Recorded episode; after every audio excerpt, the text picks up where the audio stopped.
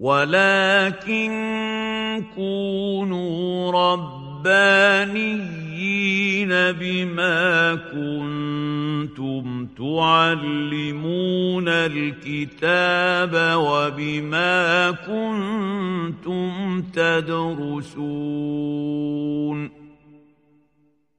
شيخ العمود وأهل العلم أحياء.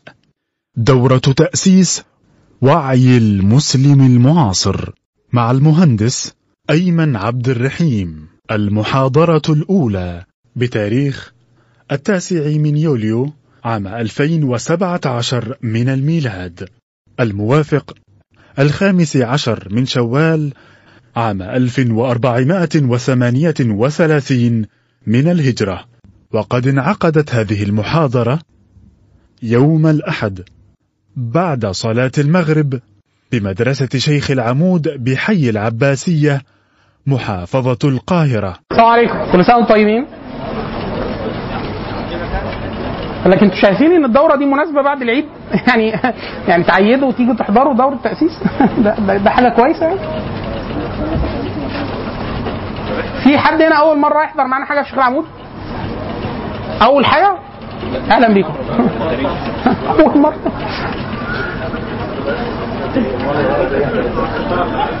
طيب. طيب في دقائق معدودة كده. الناس اللي أول مرة تحضر معانا آه، أهلا بيهم طبعا مشرفينا وكل حاجة. آه، ليه ليه ليه ليه ليه, ليه الدورة دي؟ لأن الدورة دي في المسار التثقيفي يعني ملهاش متطلبات آه، أكاديمية سابقة. آه، فليه الدورة دي؟ حد كده من الشباب يكون أول مرة. فين؟ حد يرفع إيده كده حد يكون حضر أول مرة طب البنات حد يقول لنا ليه ب... ندى ليه حضرت الدورة دي؟ إزيك؟ عاملة إيه؟ طيب إحنا هنقول شوية ملاحظات وشوية تحفظات على الدورة قبل ما نبدأ بحيث نبقى إيه؟ يعني على بينة. يعني إحنا إحنا طبعا كل مرة هنصلي المغرب ونبدأ. هنصلي المغرب ونبدأ. فإحنا تقريبا بنبدأ في الوقت ده بالظبط. يعني إحنا صلينا أهو قمنا على طول. فإحنا تقريبا يعني نصلي ونيجي. آه الدورات أي أي إلقاء أي مادة علمية في الغالب بيبقى مستهدف حاجة من ثلاثة. يا إما ثلاثة مع بعض. يا إما مستهدف هدف معلوماتي. يعني أنت المفروض تبقى خارج من الدورة دي بكم معلوماتي معين يعني أنا مثلا لو أنت بتحضر دورة جغرافية مثلا ومثلا آه قبل الدورة أنا قلت لك ال- الكونغو فين؟ فأنت قلت لي ما أعرفش. بعد المحاضرة جبنا خريطة وشاورت لك على الكونغو فأنت عرفتها كده إحنا كده إيه؟ كسبت. قيمه معلوم... معلوماتية. طيب إيه اللي ممكن تعرفه حاجة تاني ممكن تعرف حاجة مهارية. مهارية يعني إيه؟ يعني أنا مثلا آه، هاب إن إحنا بنشرح مواد آه، مادة لغوية. نحو وصرف وحاجات زي كده.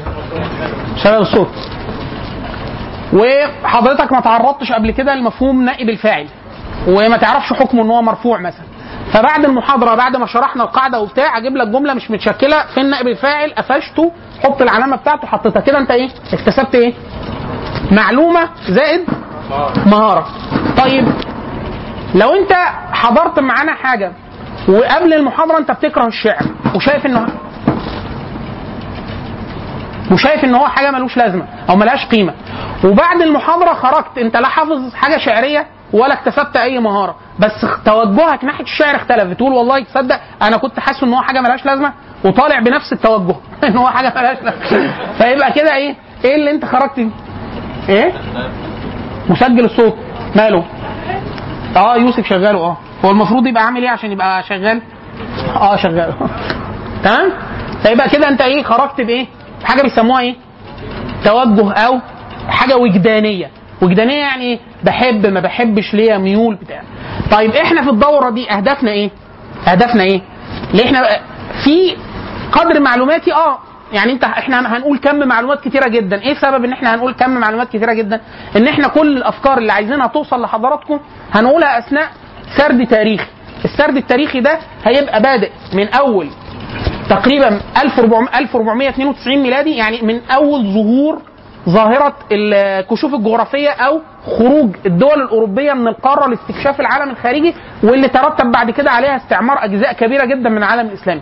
فاحنا أثناء السرد التاريخي هنقول كم معلومات كتير. أسماء ناس وأسماء مدن وأسماء آه، علماء وأسماء آه، أسماء آه، ملوك و- وأمس- آه، حاجات جغرافية وأسماء كتب وحاجات كتيرة جدا. هل ده مستهدف؟ ده من المستهدفات لا. يعني ده مش مه... يعني مش ع- مش عايزين حضراتكم تخرجوا بيه كمعلومات مش عايزينكم تحفظوها. تمام؟ طيب آه في قدر ما مهاري ممكن تتعرفوا عليه؟ آه ممكن. يعني مثلا في أثناء الكلام ممكن إيه نكون بنتكلم على حاجة جغرافية مثلا. فأنت حضرتك ما كنتش تعرف الكونغو فين. أو حضرتك ما كنتش تعرف فين زنجبار أو إيه زنجبار دي أصلا.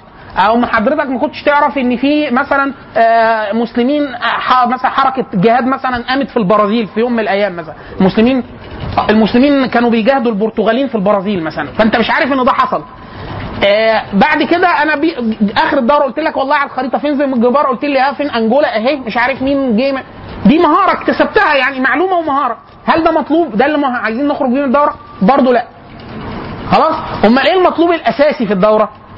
التوجه اللي هو حاجة متعلقة بعالم أفكاركم اللي إحنا مسمين اسم الدورة بيها اللي هو الوعي. الدورة دي أصلا اسمها إعادة تأسيس وعي المسلم المعاصر. يعني إيه وعي؟ إن المعرفة اللي عند حضراتكم كل واحد فينا كل واحد فينا بيجي له شوية أفكار في دماغه. خلاص؟ هذه الأفكار بتلح عليه فترة بتتحول لسلوك. هذا السلوك بيكرره عدد من المرات بيتحول لعادة. العادة دي مجموعة العادات بيكونوا نمط شخصيتك. ففي واحد يقول لك إيه؟ أنا غضوب. بتنرفز. آه لو حد بص آه، بصص لي بصة مش حلوة. هقوم آه،. إيه الحكاية؟ أنا نمط شخصيتي كده. في واحد يقول لك أنا ممكن أدخل في الدفعة أقعد سنة. لو سألت أي حد من الدفعه الراجل ده مين يقول لك ما أعرفه. مين ده؟ ما أعرفكش. يعني إيه؟ شخصيته غير اجتماعية بالمرة. الراجل ده عبارة عن إيه؟ مجموعة أفكار تحولت لمجموعة سلوكيات. هذه السلوكيات تحولت لعادات. هذه مجموعه العادات تحولت لإيه؟ لنمط من انماط الشخصيه فاحنا بنقول إيه اللي إحنا عايزين نشتغل عليه بصوا يا اخوانا قاعدتين في الحضور قاعدة الانضغاط وقاعدة التفسح. يعني إيه؟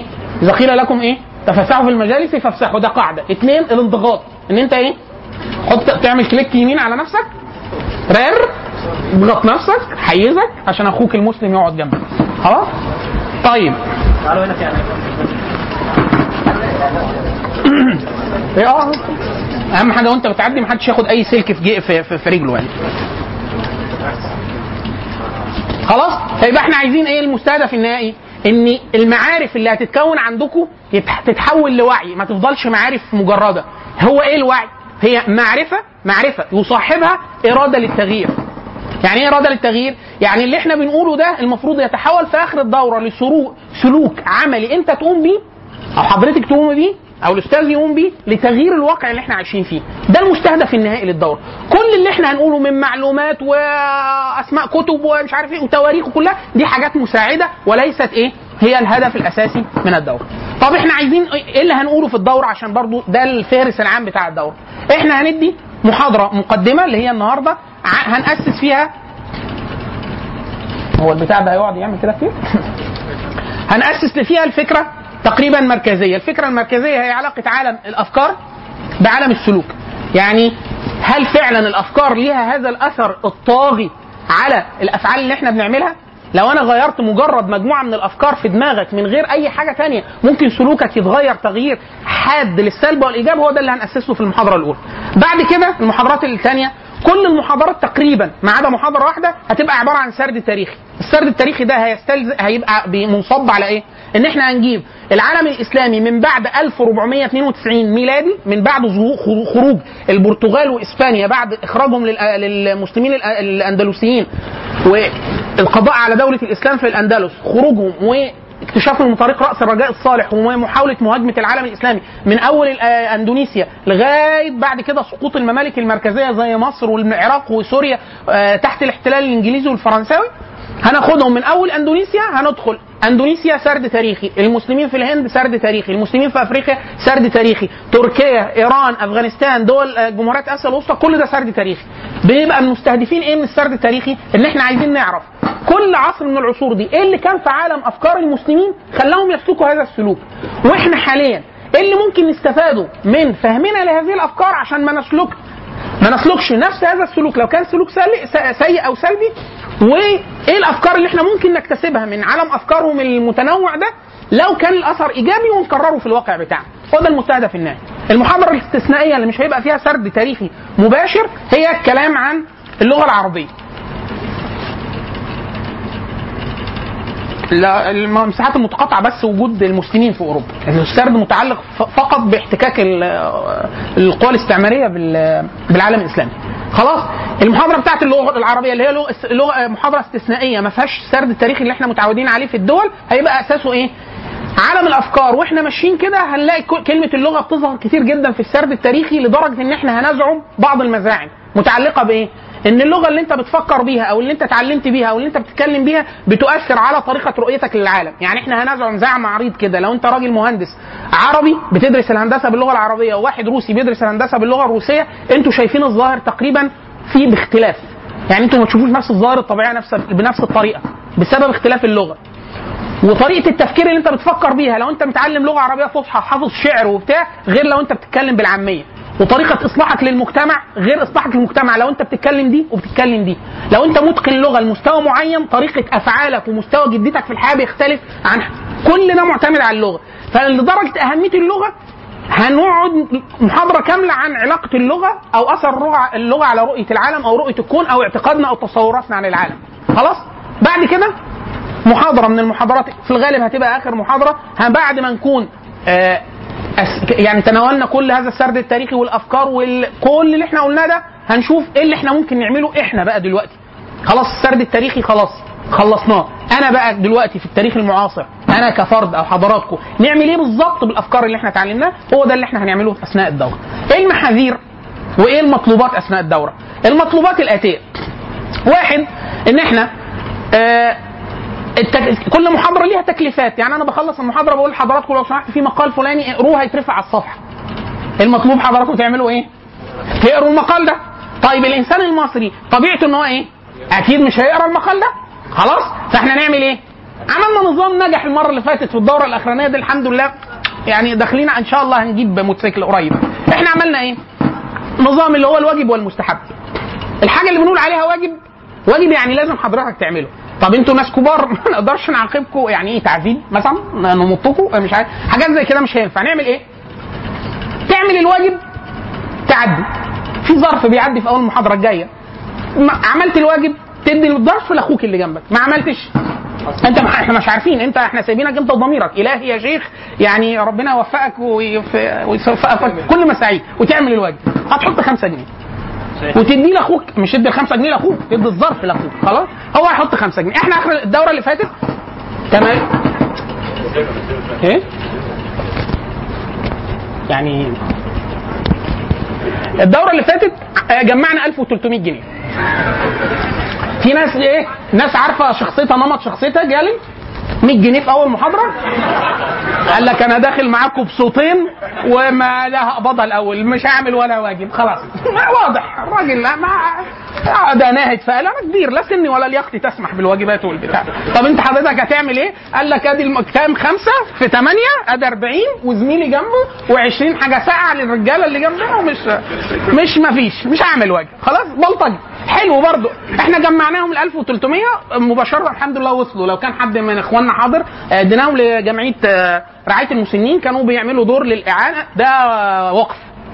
وقف دائم للمسنين. فاحنا خدناهم إيه؟ تماشيا مع روح الدورة حطيناهم في وقف اسلامي إحنا بنحاول الله إن شاء الله العدد أكبر. فرص الميسنج أكتر. خلاص؟ طيب الإضافي. الإضافي. فاحنا أي حاجة بنقول عليها واجب دي هتدفع عليها 5 جنيه. واحد يقول لك طب أنا عملت الواجب كله إلا المقال الأخير. 5 جنيه برضه. خلاص؟ طيب عملته كله. خلاص؟ لا. لا. قال لك نلم له ونطلعه رحلة جزر المالديف. خلاص؟ لا لا. المره دي في حاجة جديدة. معانا لغاية خمس أفراد. خمس أفراد. ممكن يزيدوا شوية. خمس أفراد. المتفوق اللي إحنا هنسميه متفوق عمل كل الواجبات مخلص؟ كمان لو في مستحبات. لكن لو عمل كل الواجبات يعني ما دفعش ولا مرة ولا مرة. خمسة جنيه؟ هيعفى تماما من رسوم الدورة. يعني حضرته هيرجع ياخد رسوم الدورة تاني؟ بحيث يدخل بيها دورة قال لك أكمل بيها. هي 200 جنيه؟ أخد بيها كل الدورات. أنا قال لك أبويا راح إداني 200 جنيه قال لك عايزك تخلص دورات شيخ العمود كلها بال 200 دي ومعلم عليها. يعني اللي هي إيه؟ ياخدها ويرجعها ترجع له واخد serial number ومصورك جنبها سيلفي عشان ما تزورهاش خلاص؟ فالخمسه المتفوقين اللي هو آه، معانا خمسة وممكن أكتر. ما بس أنا ما اتصورش إن خمسه هيكملوا من غير ما يدفعوا خمسة جنيه. خ- خمسة جنيه؟ لا ما هو لما تمشي الدورة هتعرف. مقا... إحنا قلنا تكليفات مثلا خمس مقالات. أنا قريتهم كلهم الا الاخ وإحنا سايبينها لضمير الناس. يعني يقول لك إيه؟ قريتهم عدل ولا ما مش عدل خمسة جنيه على طول. خلاص؟ خمسة دول خلاص يعفى من حضرته يسترد رسومه تاني كده يبقى إيه؟ متفوق معانا. آه أزيد من كده لو الراجل تمام كملت معانا ومظبوط وجات لك فكرة عايز تنفذها كمشروع آه ممكن نساعدك نساعدك بالأفكار ندلك على اللي يساعدك في ده وبتاع. يعني إيه؟ لو أنت جاد في الحاجة اللي أنت عايز تعملها. طيب إيه محاذير تاني؟ محاذير تاني مع الدورة. آه الإنسان بيقعد طول عمره في حالة اتزان. حالة اتزان يعني إيه؟ آه عارف لما يجي لك ضرس بيوجعك؟ وخلاص أنت كلت عليه وبتاع وصل للمرحلة اللي أنت إيه؟ أنت عارف إن هو بايظ بس وصل للمرحلة إيه؟ الوجع مش ملح ومش مزعج. فأنت إيه؟ بتكمل عليه. الدكتور بيعمل إيه؟ أنت بتقعد تدعي عليه. هو بيعمل حاجة بيبدأ يكشف بس عن المشكلة. أنت بتحس بألم شديد جدا. فبتقول له يا أخي ما أنا قبل ما أجي لك ما أنا كنت كويس. يعني ما, ما رجعني زي الأول. رجعني زي الأول. هو اللي حصل لحضراتكم إيه؟ بتيجوا أنتوا حض- حضراتكم حاليا جايين بعالم أفكاركم معاكم. يعني كل واحد معاه إيه؟ hardware و software أنت المفروض لك إيه؟ ال software بتاعك عالم المع... الافكار بتاعك. أنا وظيفتي إن أنا أعمل إيه؟ إن أنا ابوظ قصدي يعني أعدل لك عالم الأفكار بتاعك. فعالم عالم أفكارك ده بعد الدورة ما تخلص بتيجي الشكوى كده. إحنا الدورة دي اديناها 40 مرة قبل كده. 40 مرة فعلا في ثمان محافظات. لشرائح مختلفة يعني. جامعة غير جامعة كبار صغيرين. ففي واحد يقول لك إيه أنا كنت مظبوط قبل الدورة. دلوقتي يقول لك والله أنتوا يعني جزاكم الله خيرا وحسبي الله ونعم الوكيل. يعني قلتوا أفكار لطيفة بس أنا كده كل الأساسيات اللي كانت عندي ما بقتش أساسيات فأنا مش عارف أروح فين. يعني أنتوا بوظتوا لي على أفكاري. فإحنا بنقول كل واحد يخلي بالك من إيه؟ خلي بالك من أفكارك. خلي بالك من مسلماتك. ليه إحنا بنقول كده؟ مثالين هنقولهم وندخل في المحتوى اللي إحنا كنا عايزين نقوله المثالين دول إحنا ليه مختارين مثالين بهذه الفجاجة عشان الناس تتصور إن قدر المسلمات هيبقى شبه كده وإحنا ماشيين في الدورة. زي إيه مثلا؟ انت حاليا لما بتبقى إيه في وضع زي اللي إحنا عايشين فيه في الأمة العربية والإسلامية عموما فواحد يقول لك إحنا محتاجين نعمل عمل للأمة. فما فيش حد بيسالك إيه هي الأمة. إحنا خلاص هنعمل إيه نعمل إيه مشروع؟ على طول. ليه؟ على أساس إن إحنا إيه؟ إن إحنا عارفين يعني إيه؟ الأمة لأن ده من الثوابت. يعني دي من الأساسيات. الأم تخيل إحنا بقى لما في بسم الله الرحمن الرحيم بنقول لك إيه؟ من المفاهيم اللي إحنا محتاجين نعيد النظر فيها هي إيه الامه مثال أنا رجل مثلا قطري. قطري يعني إيه؟ يعني أنا شايف إن الامه هي الدولة. الامه هي الدولة. عارف لما محمد صبحي في مسرحية تخاريف لما كان يقول لي إيه؟ يقول أنا هطلع أكلم الشعب. الشعب يعني إيه؟ الناس. كل دي الأمة. الأمة هي الشعب اللي هم الدولة اللي هم الناس. ففي واحد مفهومه قطري فلو قلنا له إن إحنا عايزين ننهض بالدولة أو بتاع مش عارف إيه فيقول لك إيه؟ هي دي. خلاص؟ الرجل ده لو عالم أفكاره فعلا كده وإحنا بنقول له مصر أو الأمة فقيرة ولا ضعيفة أو فقيرة ولا غنية قوية ولا ضعيفة فهيقعد يوصف في إيه؟ في مصر. طب إحنا لو قلنا له لأ أنت رجل قومي ناصري. الأمة هي الأمة إيه؟ العربية. أحوال الأمة العربية إيه؟ أقول لك ما فرقتش. برضه ضعيفة وبتاع. هنا لا تختلف. واحد يقول لك إحنا إيه مشاكلنا في مصر؟ يقول لك إحنا مشكلنا إن إحنا دولة فقيرة. طب الامه العربية؟ فقيرة ولا غنية؟ غنية جدا.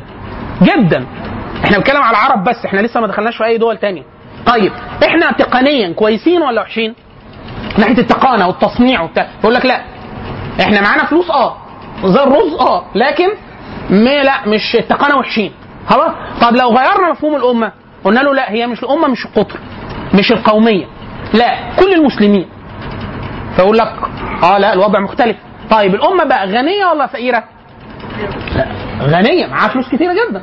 أغنى رجل تاني أغنى رجل في العالم لفترة طويلة جدا كان السلطان حسن بلقيس سلطان المسلمين في بروناي ده سلطان مسلم. تاني أغنى رجل في العالم. يعني واحد يقول لك إيه؟ أصل هم كل الأغنياء كفار. بقول لك قعد فترة أغنى رجل في العالم. قبل بيل جيتس. فترة طويلة جدا. السلطان حسن بلقية. وهو موجود لغاية دلوقتي بس في ناس كذا واحد سبقه قبل كده. في ناس دخلت معاه في الموضوع. طيب. آه، الدول من ناحية آه، معدلات الفرد. إمارة بروناي ودولة زي مثلا قطر ودولة زي الإمارات. في معدلات كتير جدا في المقارنات في المقارنات العالمية. بتوصل يعني مثلا مستوى الأمن الداخلي في الإمارات عالي جدا في أي rank. في أي آه، قطر في, كثير جدا من من ال rankات لا بتيجي عالية. آه، من ناحية من ناحية الفلوس من ناحية آه، مستوى دخل الفرد. لا في دول في- في دول بتخش في في دخول فردية عالية. طيب أما الكلام على أنهي أمة بقى؟ أنت بتتكلم على أنهي أمة؟ طب إحنا من الناحية التقنية يقول لك أصل إحنا عندنا مشكلة إن إحنا ما بنصنعش سلاح. لا لما وسعنا مفهوم الأمة الأمة الإسلامية إحنا عندنا أربع أو خمس دول من الأمة الإسلامية معاها سلاح نووي عسكري. يعني مصر فيها سلاح نووي سلمي. عندنا مفاعل انشاص وغيره. طيب عسكري. لا باكستان عندها نووي عسكري وعندها صواريخ باليستية. قرغيزستان في دول الخانات الخمسة وكان عندها عندها نووي. في دول تانية معاها نووي يمكن تفعيله. خلاص؟ طيب أمال إيه بقى المشكلة؟ في دول صناعية ماليزيا دولة بتعمل تقنية كويسة إندونيسيا بتعمل تقنية كويسة باكستان بتعمل تقنية كويسة وهكذا. طيب هو ده أوسع مفهوم للأمة؟ فاحنا بنقول له لا. المعنى ممكن نزوده عن كده. إيه المعنى اللي ممكن نزوده عن كده؟ لو أنا دخلت كل المدعوين لأمة الإسلام يعني النبي صلى الله عليه وسلم أول ما بعث مهمته صعبة جدا اللي هي إيه؟ نشر الإسلام للعالمين. العالم كله لازم يبتبلغه النذارة. طيب هو مين معاه؟ العالم كله كفار كله العرب وغير العرب لما النبي صلى الله عليه وسلم كان بيدعي بيدعي بإيه؟ بمفهوم الأمة الأوسع اللي هو إيه؟ اللهم انصر الإسلام بأحد العمرين اللي هم مين؟ يا أبو جهل يا عمر بن الخطاب وكان أحب العمرين إلى الله عز وجل عمر بن الخطاب طب عمر بن الخطاب ده لم هو كان كافر لما النبي صلى الله عليه وسلم الراجل ده تحول لداخل مفهوم الأمة هو من الأمة أصلا أمة الدعوة يعني هو مدعو للإسلام النبي صلى الله عليه وسلم بدل ما يعمل مدرسة ويطلع واحد فيها خشن. والخشن ده ينشأ مسلم ويبقى كبير. طب ما إحنا نضم واحد محترف على طول. يعني ناخده إيه؟ عمر بن الخطاب خشن بملكاته بقوته كلها يخش الإسلام. إيه اللي كسبناه؟ تاني يوم أول ما أسلم سيدنا عبد الله بن مسعود يقول لك إيه، كنا أذلة حتى إيه؟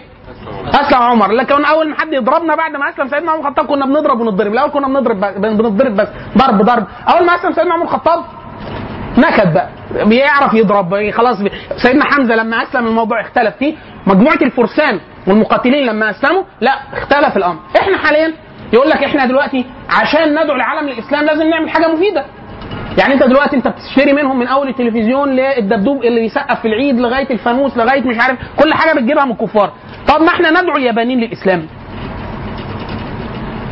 لو أسلموا أخوك المسلم محتاج معونة. هنعمل بقى إعلانات بالياباني.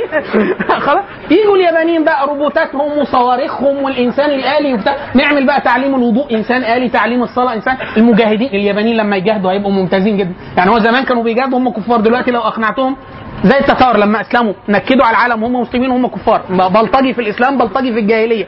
الراجل هو غير الوجهة يعني هو كان بيقتل في قبل كده قالوا له أنت هتقتلهم برضه. ما... أنت لازم تعمل زبون. يعني تقول له أنت داخل ديانة سلبية ده- لا أنت هتفضل تقتل برضه بس هتقتل دول مش دول. فهو أسلم وقال لك هو الإس- أقتلهم وأخش الجنة؟ يعني هو كان الأول بيقتل كده بلطجة. دلوقتي إيه؟ شوف الأوبشن.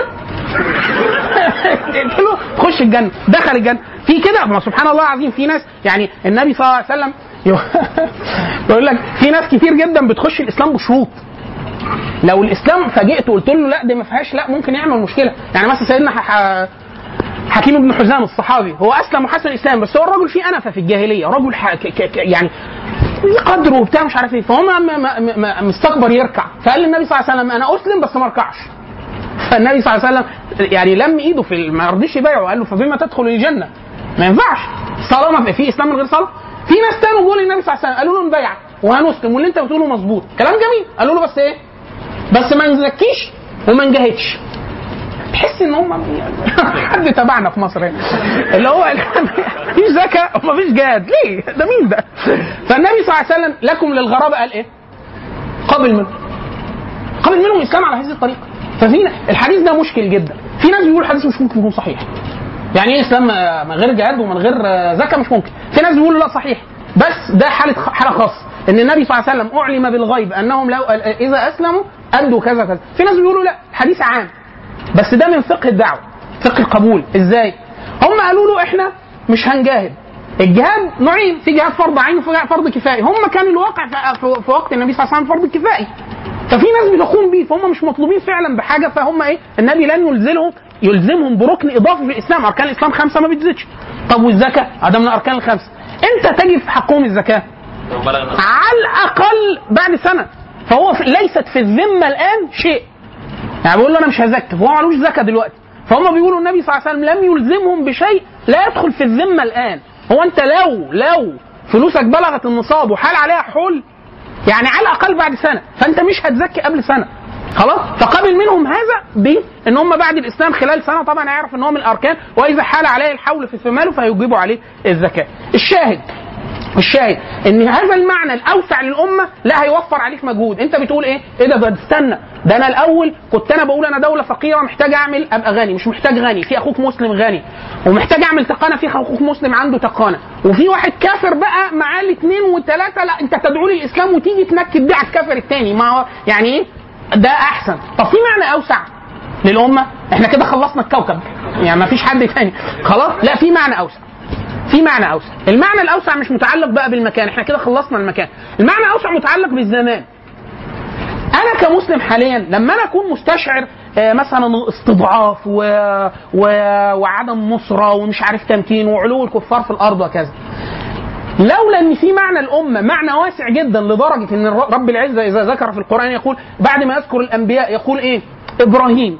وموسى وسلي- وسليمان وداود ويذكر كم كبير وسيدنا زكريا وسيدنا أيوب وسيدنا ذنون وبعد كده في الآخر يقول إيه؟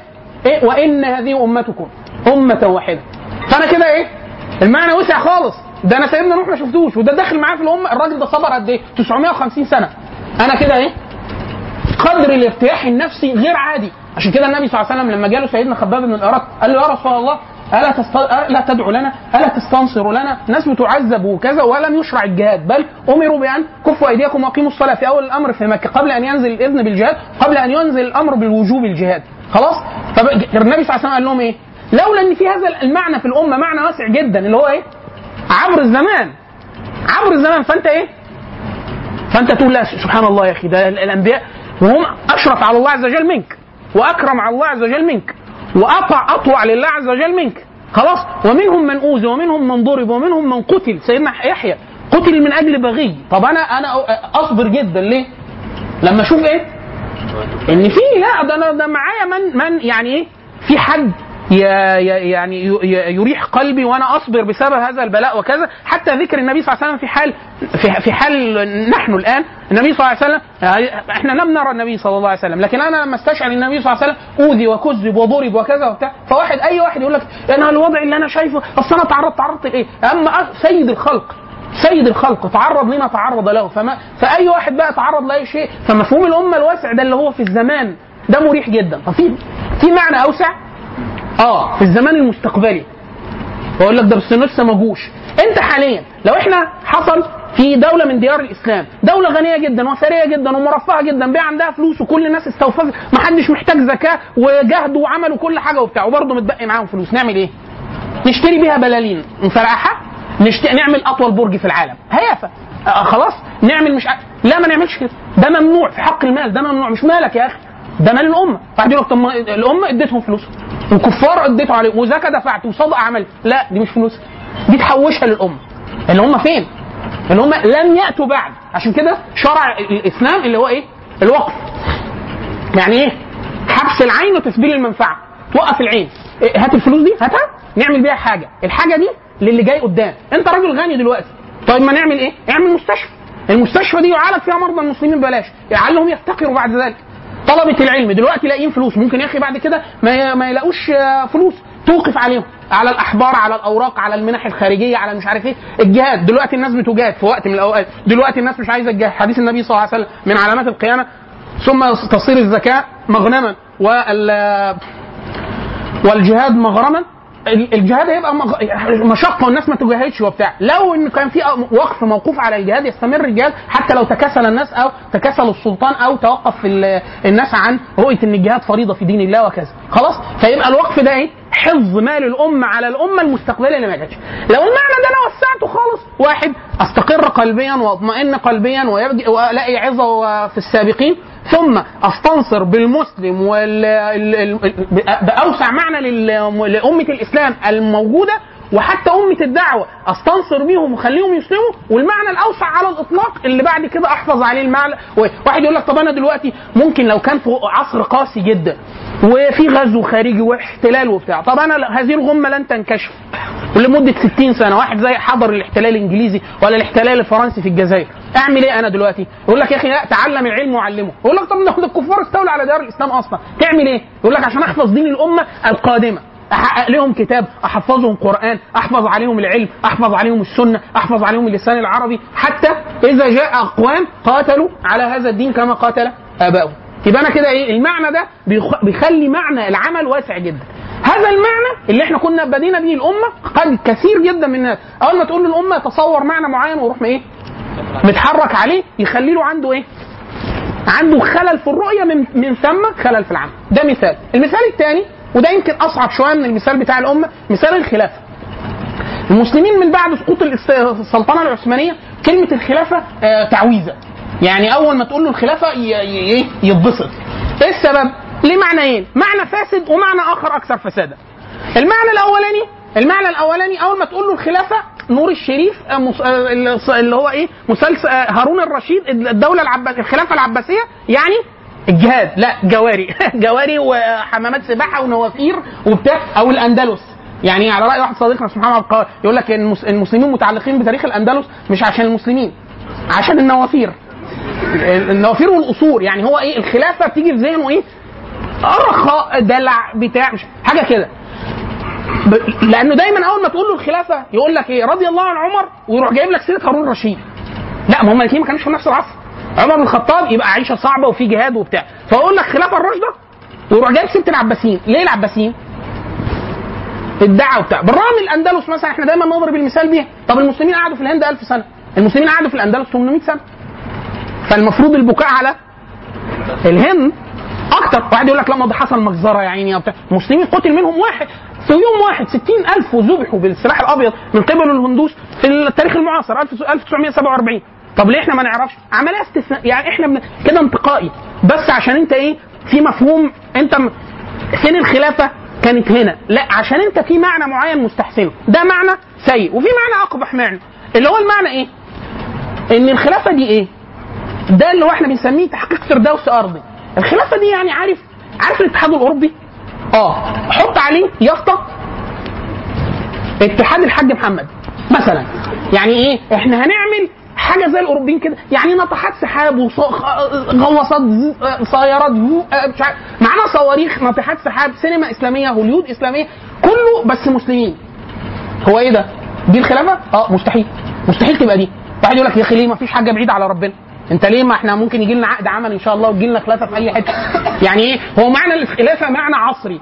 معنى عصري بإيه؟ بالمستحدثات. يعني هو إحنا لو بقى عندنا مستشفيات نظيفة وشوارع نظيفة وطيارات سريعة ومش عارف آه، وبناخد الدوري ومش حاجة كده مجموعة بعض المكتسبات المادية هتبقى كده الخلافه خلاص؟ فإحنا بنقول إيه؟ أو معنى ثالث إحنا دلوقتي حاضرنا قوي. معنى الخلافه إيه؟ إن في واحد اللي هو أذكى إخواته. أذكى يقول لك أنت عارف ليه الخلافة ما قامتش ليها فترة؟ من ساعة ما سقط على أساس إن اللي كان سقط هي خلافه وهي على الحقيقة ما كانتش خلافه بالمعنى المعروف. السلطنة العثمانية كانت آخر سلطان مركزي للمسلمين. لكن خلافه خلافه بالمعنى الخلافة هنشوف دلوقتي المعنى إيه. فتقول له إيه؟ هو كتير في الكلام يقول لك آخر سقوط الخلافه اللي هي السلطنة العثمانية. طيب بعد ما سقطت إيه المشكلة؟ يقول لك إن ما حدش أعلن الخلافة مرة ثانية بس. يعني هو إيه؟ التركايه فين؟ يعني فين السؤال اللي إحنا ما حليناهوش؟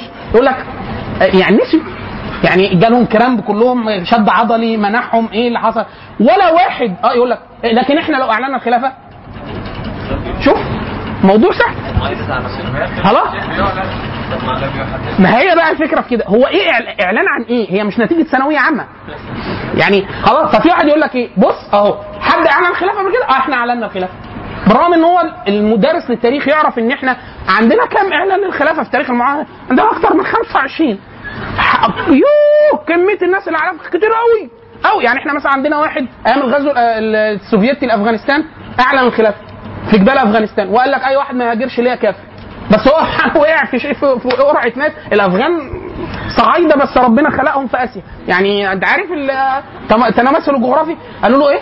قال لهم أنا خليفة. وبعدين قالوا له أنتوا كفار. والله العظيم حاربوه بتاع خدوه راح طلب لجوء سياسي وهو موجود في بريطانيا لغاية دلوقتي. اللي هو الخليفة ده. فده واحد.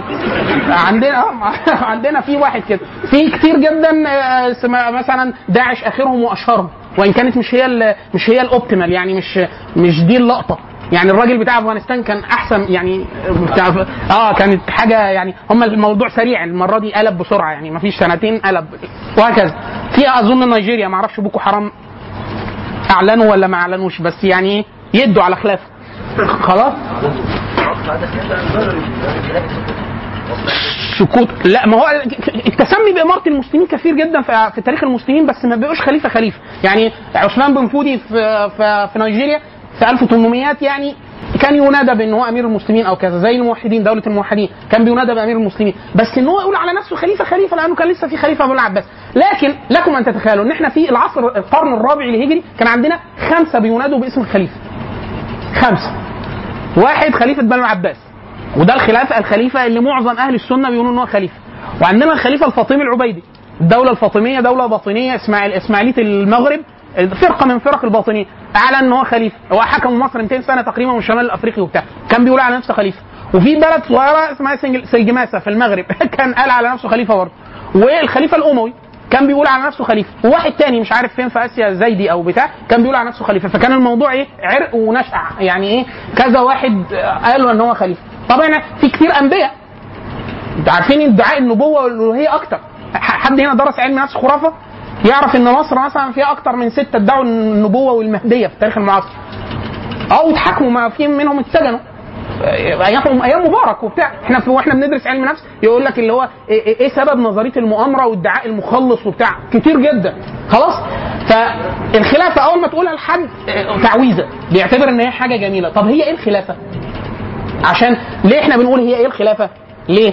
لأن عندنا قدر ما من المتفق عليه ما بين أهل السنة على الأقل أهل السنة. ان النبي صلى الله عليه وسلم قال إيه؟ ان هي التقسيم الحقبي التاريخي نبوة. ثم خلافة على منهاج النبوة. فتكون فيكم ما شاء الله أن تكون ثم يرفع ثم ملك ورحمة ثم ملك وجبرية ثم ملك عضوض وبعد كده ثم تكون خلافة على منهاج النبوة. خلاص؟ فكده إحنا عندنا إيه؟ تصور إن في المسمى خلافة ده موجود وهيجي وبعد عصور كثيرة جدا من الظلم فيبقى شيء ممكن البشر ممكن يعملوه. خلاص؟ عمر بن عبد العزيز جه بعد انقطاع شديد جدا وعصور كل بنو أمية يتقال عليهم ملوك ظالمين وبتاع ومش عارف إيه وفي جور والحجاج بن يوسف وبتاع وقالوا ان ده خليفة. يبدو يبدو إن في معيار معروف عند الأمة لو حصل الناس بتعرف إن هو خليفة. ليه إحنا بنقول عايزين نعرف المعايير دي؟ ليه؟ لأن أنت مش ممكن حاجة تيجي وأنت مش عارف معاييرها تعرفها.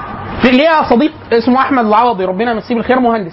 كان ساكن معايا زمان وإحنا في كلية هندسة. فكنا بنحب نقرأ في كتب تفسير الأحلام على عادة المصريين دايما اللي هو لو شفت مكرونة بشاميل يحصل إيه لو شفت راكب المترو والمترو فاضي لا تقلق. فاضي إزاي؟ أكيد هتتمسك. يعني أكيد مفضينه عشان تتمسك مش حاجة كده. خلاص؟ فأخونا ده بيقول لي إيه؟ بيبقى عمال يقرأ بيقول لي فبيقول لك راى إبل كذا راى خيل كذا راى قطة كذا بعد كده قال لي راى ضعموسا فاللي هو إيه من راى ضعموسا ويبقى يحصل له كذا كذا كذا. فهو قاعد بصيص لي كده وبعد كده قاعد يضحك شوية قال لي إيه أما أنا لو شفت ضعموس مش هعرف ان هو يعني أنا في الحلم جالي ضعموس يعني أنا عارف ان هو ضعموس يعني شفت بطاقته. فأنا ما أعرفش ان هو ضعموس يعني لازم حد يكون قابلني قبل كده معاه وعرفني. ده شجرة ده كوكو ده بطة ده ضعموس فلما اشوفه في الحلم أقول لك لو أنا شفت يا عم الشيخ ضعموس في المنام يحصل لي إيه؟ فاقول لك لا من راى ضعموسا بقى يحصل له كذا كذا. فانت إيه لو إحنا خلافه وإحنا مش عارفين إيه معاييرها. فأي واحد يقول لك إيه؟ إحنا اعلنا الخلافة. والله الحمد لله. إحنا كنا مش عارفين يعني. هي إيه طيب؟ عشان إيه؟ لما اشوفها لما اشوفها اعرفها ده واحد. وافرض طلعت ما بتتشافش طلعت بتتعمل. يعني انت لما ت... إيه اللي انت تعمله عشان تبقى انت؟ انت عملت كده خلافة. خلاص؟ كده مفهوم المعنى؟ طيب لو أنا عايز أحرر جزء من معنى الخلافة واحد يقول لك لا ممكن ناخد معايير معايير واضحة. مثلا المسلمين يعني مثلا عصر ما ممتد طويل شوية الناس يكونوا عايشين آه، في استقرار. فأقول له طيب والله أنا مش عارف معايير أنا عندي خمسة وليهم واحد سادس هم دول المسلمين مجمعين إن هم خلفاء راشدين. راشدين. باقي مبارئ في ملوك كتير ملوك وعندهم عدل وبأس في القتال وقدر ما من العدل بس ملوك. ملوك يعني ينقصهم فكرة الرشدية دي. مين من خلفاء راشدين متفق عليهم في الأمة؟ عند أهل السنة ان هم خلفاء راشدين. عندنا أبو بكر خمسة. خمسة راشدين والسادس عمر بن عبد العزيز. أبو بكر الصديق عمر بن الخطاب عثمان بن عفان علي بن أبي طالب الحسن الحسن الحسن بن علي ابن النبي صلى الله عليه وسلم وبعد كده عمر بن عبد العزيز. دول ست. دول مجمع عليهم من الأمة إن هم خلفاء راشدين. طيب هات إيه اللي مشترك بينهم؟ المدة. أبو بكر قعد سنتين سنتين بس. سيدنا الحسن بن علي قعد ست شهور. آه، سيدنا عمر بن عبد العزيز قعد سنتين بس.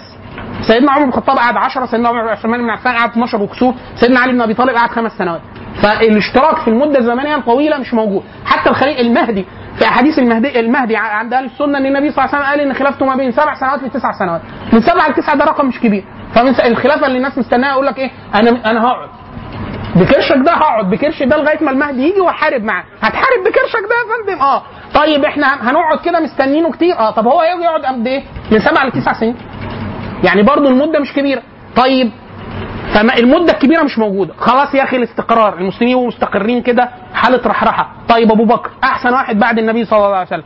عصره. معظم حفظ القرآن قتلوا في حروب الردة. ما في قتال الردة. وقعدت حروب الردة العرب كلها ارتدت إلا مكة والمدينة والطائف وبعض إيه؟ القبائل في العرب. وبعد كده قتال شديد مع لسه بداية الفتوحات وتوفي سيدنا أبو بكر الصديق. ففكرة الاستقرار المدينة المدينة المنورة مدينة النبي صلى الله عليه وسلم هجمت أربع مرات في خلاف سيدنا أبو بكر الصديق. حتى استقر له الأمر ثم دفع الناس على المدينة ثم أرسل أبو خالد بن الوليد وسيدنا عكرمة بن جهل وسيدنا عمر خالد بن زياد وهكذا المقاتلين لغاية ما إيه؟ اخضع العرب مرة أخرى في حروب الرده المشهورة.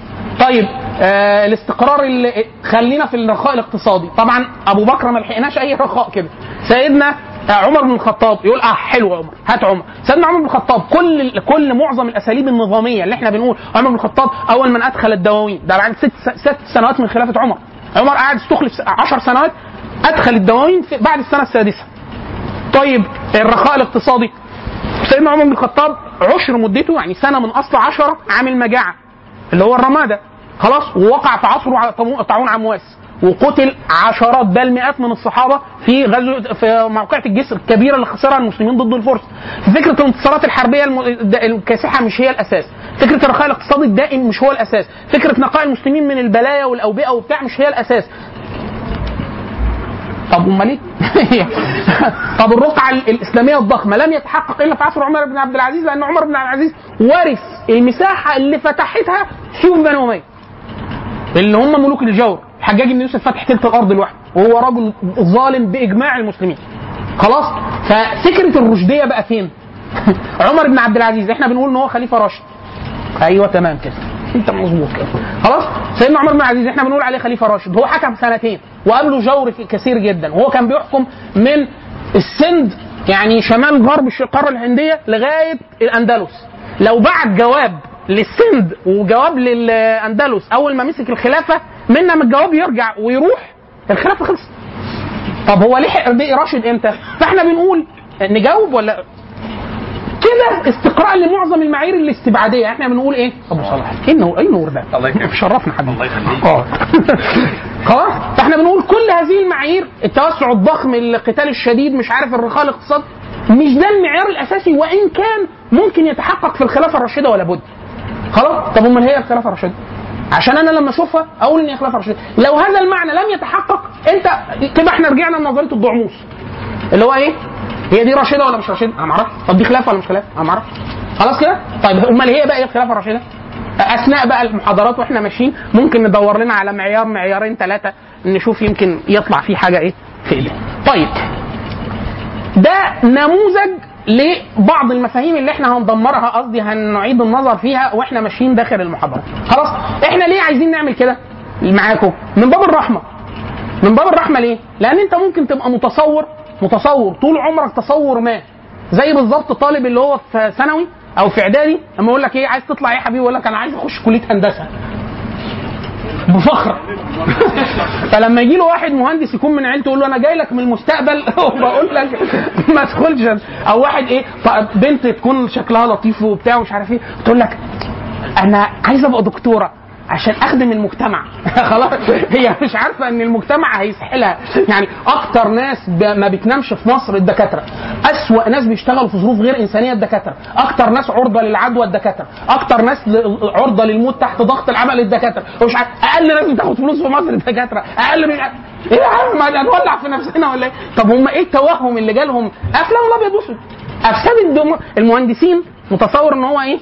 قاعد في مكتب وبيعمل لوحة. يا حبيبي ما عندناش حد كده غير عمارة ودول ما بنعتبرهمش مهندسين. مع الاعتذار لكل مهندسين عمارة اللي قاعدين معانا. يعني يا ميكانيكا يا كهرباء يا مدني حاجة كده حاجة خشنة يعني. خلاص آه، الدكتور مين قال لك إن هو بيفتح عيادة؟ ده بعد خ- 16 سنة من دخوله الكلية. ده لو فلح. ولو نجا من فيروس سي. لو ف- لو نجا. لو. ولو العيانين اللي أي حاجة في الاستقبال ما قتلهوش وهو في امتياز مثلا. وهكذا. خلاص فجي لو أنا كسبت فيه معروف وقلت له إن كلية الطب دي بيدرسوا فيها كذا كذا كذا وملهاش أي علاقة بهذا التصور يبقى أنا كده إيه؟ نفعته كده عملت له إعادة تأسيس لوعي الطبيب المسلم المعاصر. كده صح؟ طيب بسم الله والصلاة والسلام على رسول الله. كده نبدأ إحنا إيه؟ نقول اللي إحنا كنا عايزين نقوله في المحاضره لو حضرتك عندك سؤال في أو استشكال في اللي إحنا قلناه قولي. ما أنا كده لو قلت راشده هجاوب لك على ال- الرشد. عارفة لما أنا أقول واحد بالغ بالغ يعني عنده مناطق عاقل يعني بس ممكن يكون سفيه. يعني بيتصرف. لما أنا أقول لا ده بالغ راشد. يقول لك بالغة راشدة. يعني إيه راشدة بقى؟ يعني فيها تصرفاتها فيها قدر من الحكمة والاتزان ووضع الأمور في نصابها. ده قدر الرشد العام. لما أنا أقول خلافة راشدة يعني إيه؟ ده هي مش عادلة وبس ومش هي على هدي النبي صلى الله عليه وسلم ده هي بتتحرى أفعال النبي صلى الله عليه وسلم في كل صغير وكبير فده مفهوم الرشدية في الخلافه. واوصاف أخرى. بس ممكن نقولها في إيه؟ لما نيجي نتكلم نحرر بقى مفهوم. إيه بقى الرشدية لما نقول لا الخلافة ممكنة. ممكنة بل تجب على المسلمين إن هو يحقق العدل في السياسة الشرعية. أعلى درجة من العدل في درجات السياسة الشرعية أن يقيم المسلمين خلافه وأن يكون رئيس المسلمين خليفة. خليفة يعني إيه مش إن هو يصحى الصبح يقول لك إيه؟ بسم الله الرحمن الرحيم. إحنا لن لا مش كده. أفعال هتقوم بها الأم. يعني عمر بن الخطاب ما كانش معاه بطاقة مكتوب فيها ذكر مسلم خليفة راشد. ما كانش فيه كده. ده هو عمل أفعال بعد ما مات. الناس قالوا إيه؟ على فكرة الراجل ده كان راشد. أيوه. إيه بقى الأفعال وإيه المنهج اللي مشي عليه؟ لو إحنا عملناه ممكن يطلع معانا مجتمع راشد واللي بيحكمه يبقى راشد ونبقى إحنا عملنا خلافة راشدة. هو ده التساؤل. خلاص كده؟ ماشي. إيه اللي إحنا عايزين نجاوب عليه في ال في ال في ال في المح- في المحاضرة دي؟ إحنا حد آه لو حد يطلع يوقف آه في فين آه نجم موجود؟ حد من النظام؟ حد من اللجنة التنظيمية؟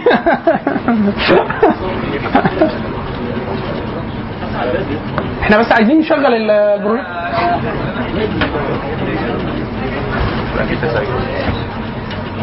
هو كده شغال؟ أنا مش شايف النور من هنا بس اظنه مش شغال. لا كده مش شغال. أصفر؟ بس. تمام. طيب.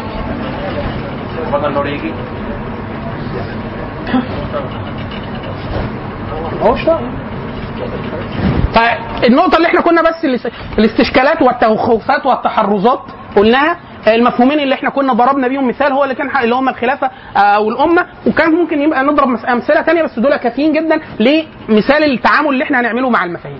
إيه اللي إحنا عايزين نقوله لحضراتكم في الشوية اللي اللي باقيين دول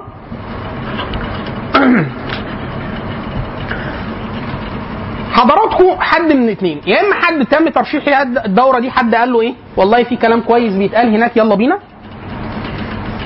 فيلا بيهم. فجو. خلاص؟ أو واحد عنده استشكال حقيقي يعني عنده سؤال وهو عارف إن حد قال له إن في إجابة واحد اثنين ثلاثة على بس يجتمع اشترك فيكم كلكم إن أنتوا إيه؟ بإرادتكم الحرة. يعني ما حدش أنت جاي أنت قايل أنا هاجي. آه، في الغالب في الغالب معظم حضراتكم عندكم هم ما متعلق بالتغيير يعني إما تغيير متعلق بأفكارك ومن ثم الواقع تغيير المجتمع وبتاع فإحنا بنظن إن الخطاب موجه لإيه؟ لمجموعة من هذه المجموعات.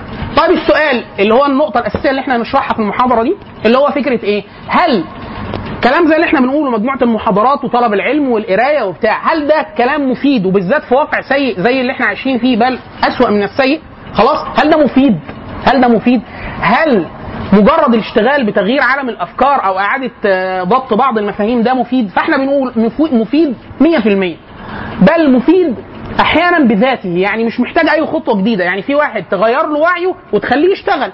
لا مجير مجرد تغيير الوعي لوحده أحيانا حل وحل ناجع. وحل ناجع. زي إيه؟ أنا مثلا ماليش لم أدرس دراسة طبية آه، تخصصية. بعدين بعد فترة من القراءة وسؤال الدكاترة وبتاع خدت دورة إسعافات أولية. خلاص؟ أول ما خدت دورة الاسعافات الأولية إيه؟ الراجل عمل حاجتين. حاجة جوه دورة الاسعافات الأولية ومعلومة هامشية. المعلومة اللي جوه دورة الاسعافات الأولية إحنا أي حد بينزف يقولوا لأي سبب. تلاقي مناخيره بتنزف الناس يقولوا له إيه؟ أي حد حواليه. من بقى يقول له سد مناخيرك إجراء مظبوط عشان الدنيا ما تبهوأش منه. وبعد كده إيه؟ وارفع دماغك لفوق. خلاص؟ فاحنا الراجل بيقول إيه؟ إحنا كلنا قاعدين مهندسين وآداب وحقوق وبتاع بناخد دورة اسعافات اوليه كانت تبع الجامعة؟ قال يا اخوانا بعد ما شرح لنا بقى إيه؟ إحنا دوره الدورة الدموية آخر علاقتنا بيها مسابقات اللي هو هل تعلم؟ اللي هو مكتشف الدورة الدمويه لكن هي إيه وبتعمل إيه؟ إحنا بننزف ليه؟ النزيف ده خطر إمتى ولا لأ؟ إحنا عندنا كام لتر؟ آه إيه النزيف الخطر؟ مش عارف إيه النزيف ده يقف إزاي؟ إيه السبب إن هو يقف؟ إيه موضوع التجلط؟ إيه الصفايح؟ إيه مش عارف؟ ما نعرفش أي حاجة. الراجل شرح شوية حاجات وبعد كده قال إيه؟ أول حاجة النزيف ده مش خطر. يعني مش خطر لدرجة اللي هو إيه، آه، نزف هيموت مننا. لأ هو إيه؟ هو إيه اللي هيموت من ده يقعد ينزف 18 ساعة كده ما يحصلوش حاجة. خلاص ده واحد. اثنين إن أول ما بيرفع دماغه كده هم قالوا لنا طبيا بقى إن ممر الهواء بيبقى مفتوح. فالدم ده هيخش الرئتين. يعني هو الدم ده كان طالع بره. أنت قلت عليا النعمة ما يطلع بره. نرجعه فين يا حاج؟ قال لك إحنا نضخه في رئة المريض. اما كده اتجلط جوه. يا بيه أنت كان بينزف نزف بسيط. أنت هتبوظ. قال لك ده غلط تمام طب نعمل له إيه؟ قال لك سيبه. إيه يا سيبه دي؟ إيه كان؟ قال لك والله هات قطنه منديل حطها كده. النزيف ما وقفش؟ تروح للصيدلي يقول له يا عمو انكل في بتاع كده كبسول بيكسرها تحط هنا بايه؟ بتخلي التجلط أو بتاع الأمور تلم بسرعة ويبطل خلاص كده حل طبي سهل سهل. امال إحنا إيه العك اللي إحنا كنا بنعكه؟ إحنا كده خلاص. أنا جيت بعد كده مرة داخلين نصلي الفجر فليا أخ جنب قاعد جنبي وبعد كده إيه؟ ببص له كده لقيت إيه؟ فبقول له حضرتك على فكرة بتنزف بص قال لي آه شكرا وبتاع. فإيه جه هيعمل قلت له استنى. رحت داخل وراه قلت له ما ترفعش ورا عشان ممر الهواء هيبقى مفتوح. فيخش على الرئتين وبتاع. قلت له أنت تعمل كذا وبتاع. فد... قال لي والله بارك الله فيك وبتاع. ف قال لي أنا ما كنتش أعرف المعلومة دي و... قال لي حضرتك آه، كلية طب؟ قلت له لا أنا هندسة. قال لي أصل أنا في كلية طب.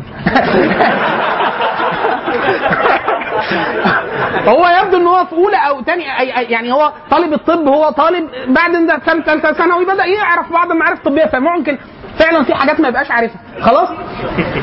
فقعدنا نضحك وبتاع. أنا إيه إيه الجد عندي في الم... ما... ما عملتش ولا حاجة بإيدي. مفيش أي حاجة عملية عملتها. بس إيه اللي حصل؟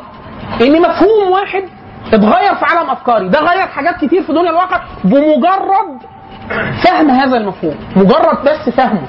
آه برضه واحد صديقي مرة كنا بنتكلم على سف المضادات الحيويه فقال لي بس هو يعني واحد عنده انفلونزا إنفلونزا؟ ليه ياخد مضاد حيوي؟ قلت له يا أخي ما هو مش أي واحد بيرشح ويبقى برد وبتاع يروح ضارب مضاد حيوي على طول. قال لي يا حبيبي ده فيروسي آه وما تفرقش معانا فيروس ما أقول لك تفرق. هنضربه يعني هنضربه. أنا مهندس يعني إيه؟ بتعامل بمبدأ إن إحنا في حاجة بنطاردها وهنطلق عليه كلب هيجيبه. يعني يعني حاجة كده. أو حاجة هنفكها نركب حاجة مكانها. قال لي ده فيروسي. مضاد حيوي بيعالج البكتيريا. برضه مش هتفرق. المهم قعد يفهمني. في الآخر قال لي إيه اللي أنت بتعمله ده جريمة. وبعد كده عملنا فريق. فريق ثقافي حد ادى محاضرة كاملة عندنا عن مضادات الحيويه إحنا بنأثر على العالم. إحنا بندرب البكتيريا كلها في العالم إن هي تتحمل كل مضادات. إحنا بنعمل كارثة عالمية. فعلا في مصر إحنا مص... يعني إحنا ثقب أسود. والله لو حد هنا دكتور ممكن يقول لكم ده بشكل تفصيلي مضادات حيوية. إحنا بنضو... بنبوظ كل إمكانية إن البشرية تتعالج من المضادات الحيويه بسبب إن إحنا بناخدها فبنقوي مناعة البكتيريا لده خلاص حاجة كارثية. لو حد عرفها المعلومة فقط. هيعمل إيه؟ أول حاجة الصيا- الص- الصيادله الفلوس اللي بتخش لهم بسبب المضادات الحيوية. بره مفيش حد يصرف أي حاجة حتى لو إبرة من الصيدليه إلا بروشته الطبيب وحاجة. ما ينفعش. اثنين المفروض دكاترة هنا في مصر ما يكتبوش. ما يكتبوش الدواء. يكتبوا التشخيص بس. المفروض اللي بتوع الصيدلة هم اللي يكتبوا العلاج. ده علميا بغض النظر عن ده ينفع في مصر ولا لا. لكن الحاصل إنه برضو فقط تغيير عالم الأفكار يغير الواقع وبشدة بدون إنهاك شديد جدا في تفاصيل فنية. خلاص؟ طيب أمثلة على ده في الواقع. في مثال مشهور جدا على أثر الأفكار في عالم الواقع بيسموه في قصة قصة عن المدفعية الأمريكية وقصة بيسموها قاعدة إيه؟ أحيانا 25 أو 20 80 المثال ال- الأشهر على الإطلاق في فريق إداري ياباني جاب مجموعة من 10 أشخاص ومجموعة من 10 أشخاص. الاثنين تقريبا متساويين فنيا ومهاريا ومن ناحية الأدوات المتاحة. هيعملوا مشروع. المشروع ده بيتكلف 100 ساعة شغل. المجموعة الأولى بيشترط عليها إن هي تفكر لمدة خمس ساعات فقط. من أصل 100 ساعة يعني خم- 5% من أصل المشروع ولازم تبدأ في العمل مباشرة. المجموعة الثانية شرط إن هي لازم تقعد 20 ساعة تخطط و... وت... في عالم الأفكار ما تشتغلش. يعني متأخرين 15% من وقت المشروع. وبعد كده تبدأ تشتغل بعد ال 20 ساعة. خلاص؟ كل ما يعيدوا هذه التجربة في في فرق كثيرة في أنواع مختلفة المجموعة اللي بتاخد 20 ساعة تفكير تفكير. بتخلص المهمة في وقت قياسي وبكفاءة أعلى. إيه السبب؟ ان ضبط عالم الأفكار. ضبط عالم الأفكار. بياخد حقه فأنت لما بتيجي تنفذ بتنفذ إيه؟ بتنفذ مظبوط. ليه؟ ده بيرد على دائما. في ناس كتير يقول لك إحنا عايزين نعمل حاجة عايزين نعمل حاجة بسرعة. لا الإجابة عايزين نعمل حاجة صح بسرعة. حاجة صح صح. زي بالظبط لما واحد يقول لك إيه؟ يلا عايزين نصلي. ماشي. طيب إحنا متوضين ولا مش متوضين؟ حاجة حصل دي ناقضة للوضوء يقول لك لا إحنا عايزين نخش في الفعل. لا إحنا نعرف المعلومة دي الأول نستوفيها وبعد كده إيه؟ لأن قد تكون لو المعلومة دي صحيحة الشيء ده مبطل للصلاة فعلا يبقى إيه؟ يبقى أنت مش هتصلي. أو الصلاة باطلة أو على الأقل هتبقى عايز تتوضأ وهكذا. خلاص؟ يعني معلومة هي دي اللي إيه؟ مثال تاني. المدفعية الأمريكية في وقت من الأوقات مش في الوقت الحديث يعني كان آه، بتعمل مناورات. كل مناورات التدريب بتطيق بتديها إحصاء مستمرة إن المدفعية الأمريكية كل ما بيعملوا حاجة عندها وقت تأخير في القصف وإصابة الأهداف 10 دقائق الوقت التأخير ده ثابت ودائم. فبدأوا يدوروا على علاج. علاج عملي المشكلة عملية. خلاص؟ ففي ناس اقترحت يغيروا نوع المدفعية يعملوا تدريب مكثف يغيروا الأفراد يدوهم دورات مكثفة. في حد قال لهم إيه؟ خلوا الكلام ده خالص إحنا نشوف بس عالم الأفكار الأول. اللي العالم الأفكار اللي بيحرك الناس. هات لائحة التدريب شوف المانيوال بتاع لقوا إن في قاعدة بتقول إيه؟ إن بعد تلقيم المدفعية لازم المدفعية تستنى 10 دقائق ما تضربش وبعد كده تضرب. قاعدة. فالراجل قال لهم يا أخوانا هي دي القاعدة ليه؟ قالوا لا دي التعليمات كده. انت عارف دي القاعدة دي في مصر؟ إحنا قابلناها من وإحنا أطفال. ما بتروح إيه؟ يقول لك إيه؟ أنت مطلوب 18 ختم و19 دمغة ولازم تجيب آه، إمضاء آه، اثنين آه، موظفين يكونوا بيجيبوا أكتر من 40 ضغط وعندهم مش شروط. ليه؟ يقول لك والله ما حدش عارف. يعني إحنا في تعويذة في مصر. يعني ما حدش مين ليه دي؟ ما حدش عارف. لكن مين ال... دي قانون بس مين اللي حطه ما حدش عارف. خلاص كده؟ طيب يا إخوانا ننظر ما ننظرش ما فيش حد ينظر. الراجل دي الراجل هم مدينه ال- المشكلة يحلها بص فيها. وبعد كده بدأ يسأل الناس شوف ال- تاريخ ال- تاريخ المدفعية وبتاع. فوق إن إيه؟ إن زمان زمان كان الجيش نفسه في سلاح اسمه سلاح الفرسان. سلاح الفرسان ده جنب المدفعية يعني فرسان على خيول. فالمدفعية لو ضربت والخيول جنبهم الدنيا بتبقى الخيول هتقتلهم هم شخصيا. فقال لك إيه؟ لقمت المدفعية حطت الدنات 10 دقائق الخيول ترجع مسافة كافية اضرب. المدفعية. بس ما فيش سلاح فرسان يعني خلاص الجيش ما بقاش فيه سلاح فرسان بس اللائحة دي إيه؟ السطر ده في الأوامر ما اتغيرش. فالراجل عمل إيه؟ إيه الحل؟ لغى السطر. أي تأثير يعني واحد يعني إحنا جبنا تدريب إداري جديد؟ لا. جبنا مدفعية جديد جبنا معدات جديدة. اي هو فقط عالم الأفكار فقط حصل إيه؟ إعادة ضبط لبعض المفاهيم وخلاص. كده خلاص؟ كده خلاص. عامل زي بالظبط إن إحنا لما بيكون واحد اتعلم حاجة في الفقه جديد. خلاص؟ فعرف إن مثلا السقط لازم اتوضا بالطريقة الفلانية أو إن كذا بينقض الوضوء أو كذا هو عرف إن دي بس. ما حدش قال له إن ده مذهب. خلاص؟ فكل واحد بيشوفه بيعمل غير كده بيعتبره إيه؟ زنديق. يعني يعني يا زنديق يا فاسق يعني على الأقل أو واحدة مثلا خدت أحكام بعض الحاجات المتعلقة بالحجاب وبتاع ففي في حاجة معينة واحدة عاملاها هتبقى عايزة تجيب بلتر بنزين تديهولها مسكتيه آه لا وتولع فيها. حاجة كده. ممكن يحصل إيه؟ وسلوكها مبني على ده. وسلوكها مبني على إيه؟ على قاعدة إيمانية صحيحة. إن هي بتأمر بالمعروف وتنهى عن المنكر ولازم وأهل الفسق وبتاع. يعني الكلام منطلق من انطلاق صحيح. لو جه حد غير لها علم أفكارها قال لها ان مثلا الرأي ده في أربع آراء في الفقه وكلها آراء معتبرة وأئمة معتبرين ومن معظم الآراء دي راجعة للناس من الصحابة فتلاقي الموضوع إيه؟ دي ما خلاص ما فيهوش أي إنكار. في رسالة شهيرة جدا لابن حزم. واحد بعت له قال له هو ينفع واحد لا يرى إن الحجامة لا تنقض الوضوء ويرى مش عارف إيه ويرى مش عارف إيه وبتاع. ينفع أصلي وراه قال له وماذا أفعل لك. وأنت رجل لا ترى الصلاة ورا عمر بن الخطاب وسعيد بن المسيب ومالك بن عدد له الأئمة اللي بيقول, لك عمر بن الخطاب قام قدامك دلوقتي وهيصلي تقول له لا أصل أنا مش لا أرى. لا أنت ما تراش. أنت ما تشوفش أنت تصلي وراه خلاص لأن أنت مقلد وده إمام مجتهد. فهو بيقول له من رأى هذه الآراء أئمة مجتهدين؟ فانت إيه؟ إيه اللي حصل لك؟ اللي حصل لك فقط تغيير في عالم الأفكار. فانت بقى كنت تراه حرام. دلوقتي عارف إن في امام من أئمة المسلمين إيه؟ أنا أتذكر واحد صديقي كنا رايحين لزيارة. لحد راجل مشتغل بالعلوم الشرعية. بل ينفع الناس يتقال له إن هو يقول له يتقال عليه إن هو شيخ أو راجل مشتغل بالعلوم الشرعية. وإحنا داخلين وراح سامع صوت كلب. كلب وعمال يهوهو وبتاع. فبقول لي إيه ده؟ هو البيت كبير قوي لدرجة إن هو يجيب كلب حراسة وبتاع. هو إيه؟ في ذهنه إن الكلب حراسة. خلاص؟ وده الجمهور. وبعد كده أول ما دخلنا فكان الراجل بيأكله. فأكله ولمسه وبتاع مش عارف إيه. ودخلنا. وهيصلي. لا هو الكلام اتغير ولا إيه؟ هو الكلب ده مش زمان يقولوا. الكلب ده مش نجس يا مولانا ولا إيه؟ فهو قال له لا. فالواد إيه؟ اللي هو نظام أنا اتصدمت. يعني إيه؟ ده أنا صليت وراه كتير قبل كده. كان بايس الكلب وحضنه ودخل صلى بيه. وده فهو الراجل حس يعني لمح في عينه استشكال. قال له استنى استنى. قال له مصر هنا عشان رأي الشافعية ومعظم المذاهب الثانية هو اللي سايد الشافعيه والحنابلة والأحناف. معظمهم على إن الكلب نجس. الساده الملكية. الكلب عندهم طاهر بفروته بالوعاء تحضنه وتبوسه وتصلي. عادي مفيش حاجة. الكلب عندهم طاهر كله. خلاص طب هو ليه كده؟ هم عندهم إن هو كده الكلب طاهر، طب عندهم ادله أدلة كتير وقوية لو حد سمعها يعتبرها طب والباقيين برضو عندهم أدلة قوية، أنت هتستفاد إيه؟ إن عالم أفكارك هيعرف إن في رأي الشائع المعتاد في المجتمع على الأقل المصري، يعني أنت لو رحت المغرب هتلاقي إن الرأي الشائع إيه؟ الملكية إن الكلب ده كل الناس حاضنة الكلاب وماشية معاها وما يحصلش حاجة ليه؟ لأنه الكلب عندهم طاهر طاهر كله على بعضه خلاص؟ فأنت ما عندكش الاستشكال ده خالص هناك إيه اللي هيحصل في عالم أفكارك؟ مش هتغير حاجة. انت ن- نجس عادي ولو لمسك هتتوضى كل حاجة. مش مشاكل بس انت هتبقى لما شفت واحد عمل كده هتبقى إيه؟ هتبقى عارف ان هو الراجل يعني ياخد ياخد برأيه. الرأي ده معتبر وما فيهوش أي حاجة وما فيهوش أي ترخص في الديانة. يعني ده حاجة كويسة وعاد... ال- لو كان يراه دينا. خلاص هو مقلد واحد يراه مباحي ما فيهوش مشاكل. ده ده تغيير في إيه؟ فقط في عالم الأفكار. فقط في عالم الأفكار. خلاص؟ طيب. مثال تاني. إحنا بنقول دايما إيه؟ أحيانا ده أثر الأفكار أثر إيجابي. ممكن يكون العكس. ممكن يكون العكس. ممكن يكون عندك تصور ما في ذهنك. التصور ده يعمل لك كارثة في السلوك في الواقع. بالرغم إن هي مجرد فكرة.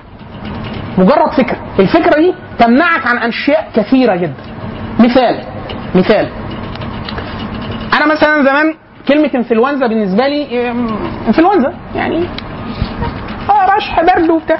طب حد هنا يعرف؟ يعني لو حد دكتور يعرف إن الإنفلونزا يعني درجات وحاجه لما حد يشوف تصنيفها والناس اللي بتموت وبتاع لا ده حاجة يتخاف منها قوي قوي طب يا إخوانا هم ليه ما قالولناش كده قبل كده؟ الموضوع خطر وبتاع.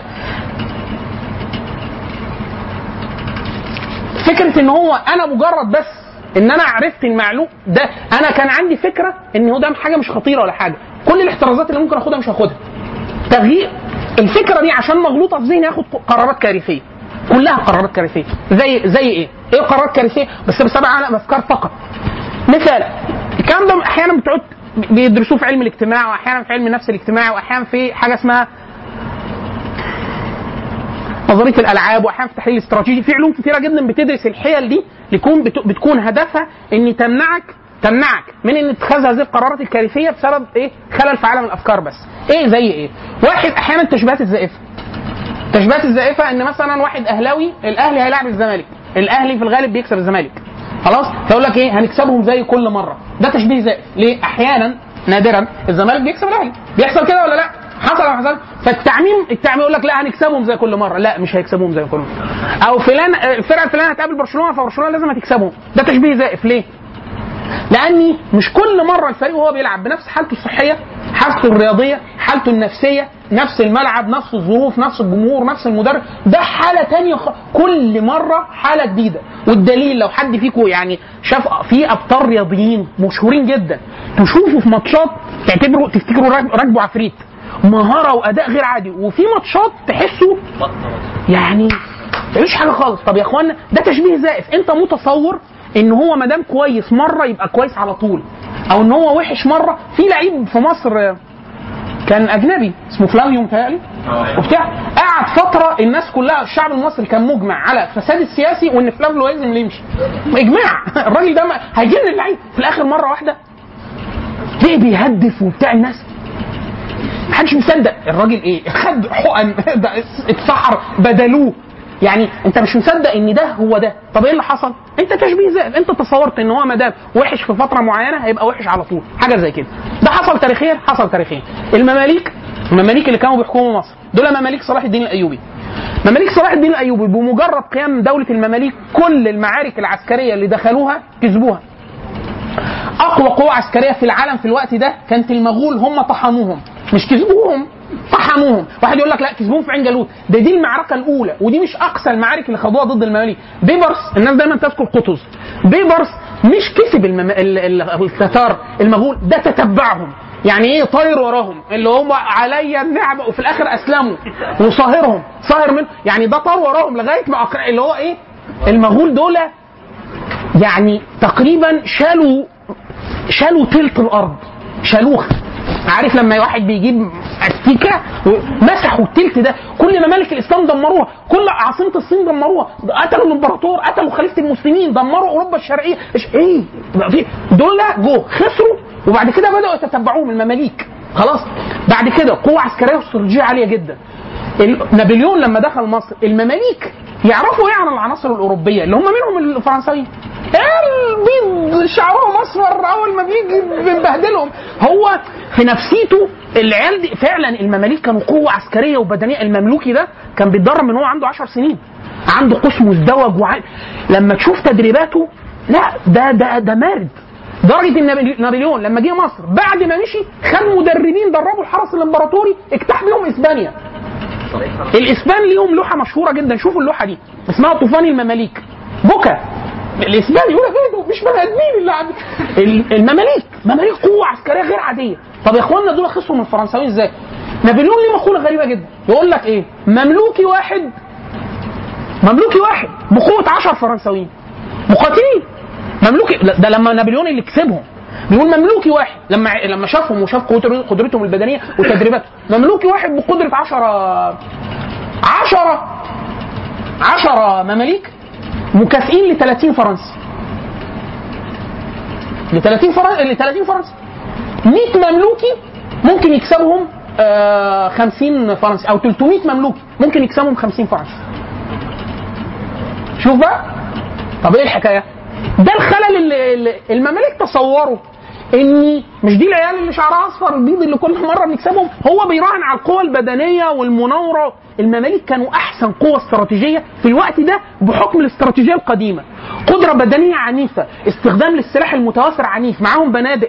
ان في ناس يقول لك أصل كان مدافع. لا معاهم بنادق ومعاهم مدافع ومعاهم أسلحة شخصية كانت بتعمل لهم مخصوص في إيطاليا وفي أوروبا بتاع من أين أوتي المماليك؟ المماليك أول ما جو قال لك العيال دي ما هي مش هم. التشبيه الزائف ده خلل في دماغك انت. إيه اللي حصل؟ كان حصل قبل بضع عشر سنوات حصل خلل في الاستراتيجية العالمية. بروسيا اللي هي بعد كده هتتطور وتبقى ألمانيا طوروا تكنيك الحرب. التكنيكات وطريقة انتشار الجنود وإزاي غيروه خالص. فبقي مع الأسلحة الجديدة التكنيك ده لو استخدم باحترافية وتدريب عالي يزود من فعالية الفرد. فالمماليك كأفراد المملوك الواحد لو دخل في الحيطة دي يخرمها لو قابل 10 فرنساويين يقتلهم في دقيقتين ويكمل كان بيعمله. أول ما يزيد عدد المماليك ويزيد عدد الفرنساويين إيه اللي يحصل؟ تدخل جانب إيه؟ التكتيك والاستراتيجية وبتاع. لو زاد قوي عدد المماليك يبقوا أفراد. الفرنساويين هيعملوا بقى التفاف وموجات انسحاب وتشكيلات رباعية واستخدام حسن للتسليح اللي معاهم. المماليك زيه. بس إيه؟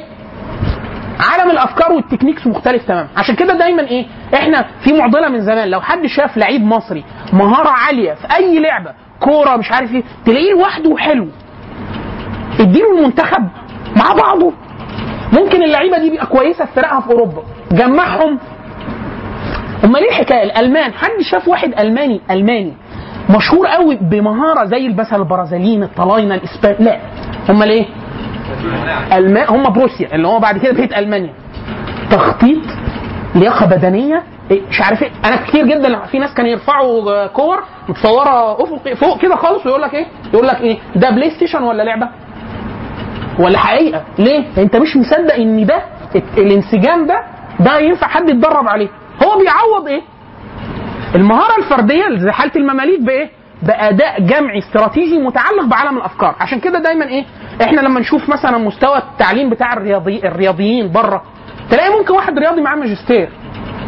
آه، أشهر لعيب شطرنج اللي هو كان كسب بطل العالم قبل كده جاري كاسباروف. جاري كاسباروف كان منافس لبوتين على الرئاسه في وقت من الأوقات ده لعيب شطرنج. خلاص. فمستوى الذهني الفكري بتاع هنا غير هنا بالرغم إن التفاصيل ممكن تكون متشابهة. فواحد التشبيهات الزائفة من أكثر الأشياء التي تحمل المجتمعات على اتخاذ قرارات كارثية. إن هو إيه؟ ما دام ده زي ده يبقى إيه؟ يبقى ينفع. مش صحيح. زي بالظبط اللي بيعمله أي واحد مقاول مكان لما بيشوف كذا مهندس بيبني كذا مهندس بيبني يقول لك إيه؟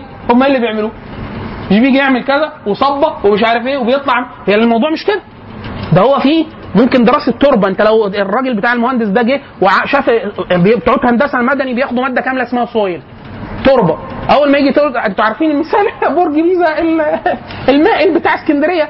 ده soil مش يعني هو المبنى. الدليل إن هو المبنى معمول خرسانة. كويس جدا. الخرسانة إن هو وقع على اللي جنبه. لا ده حصل له حاجة ولا ده حصل له حاجة. يعني لقاء السحاب. الاثنين خبطوا في بعض.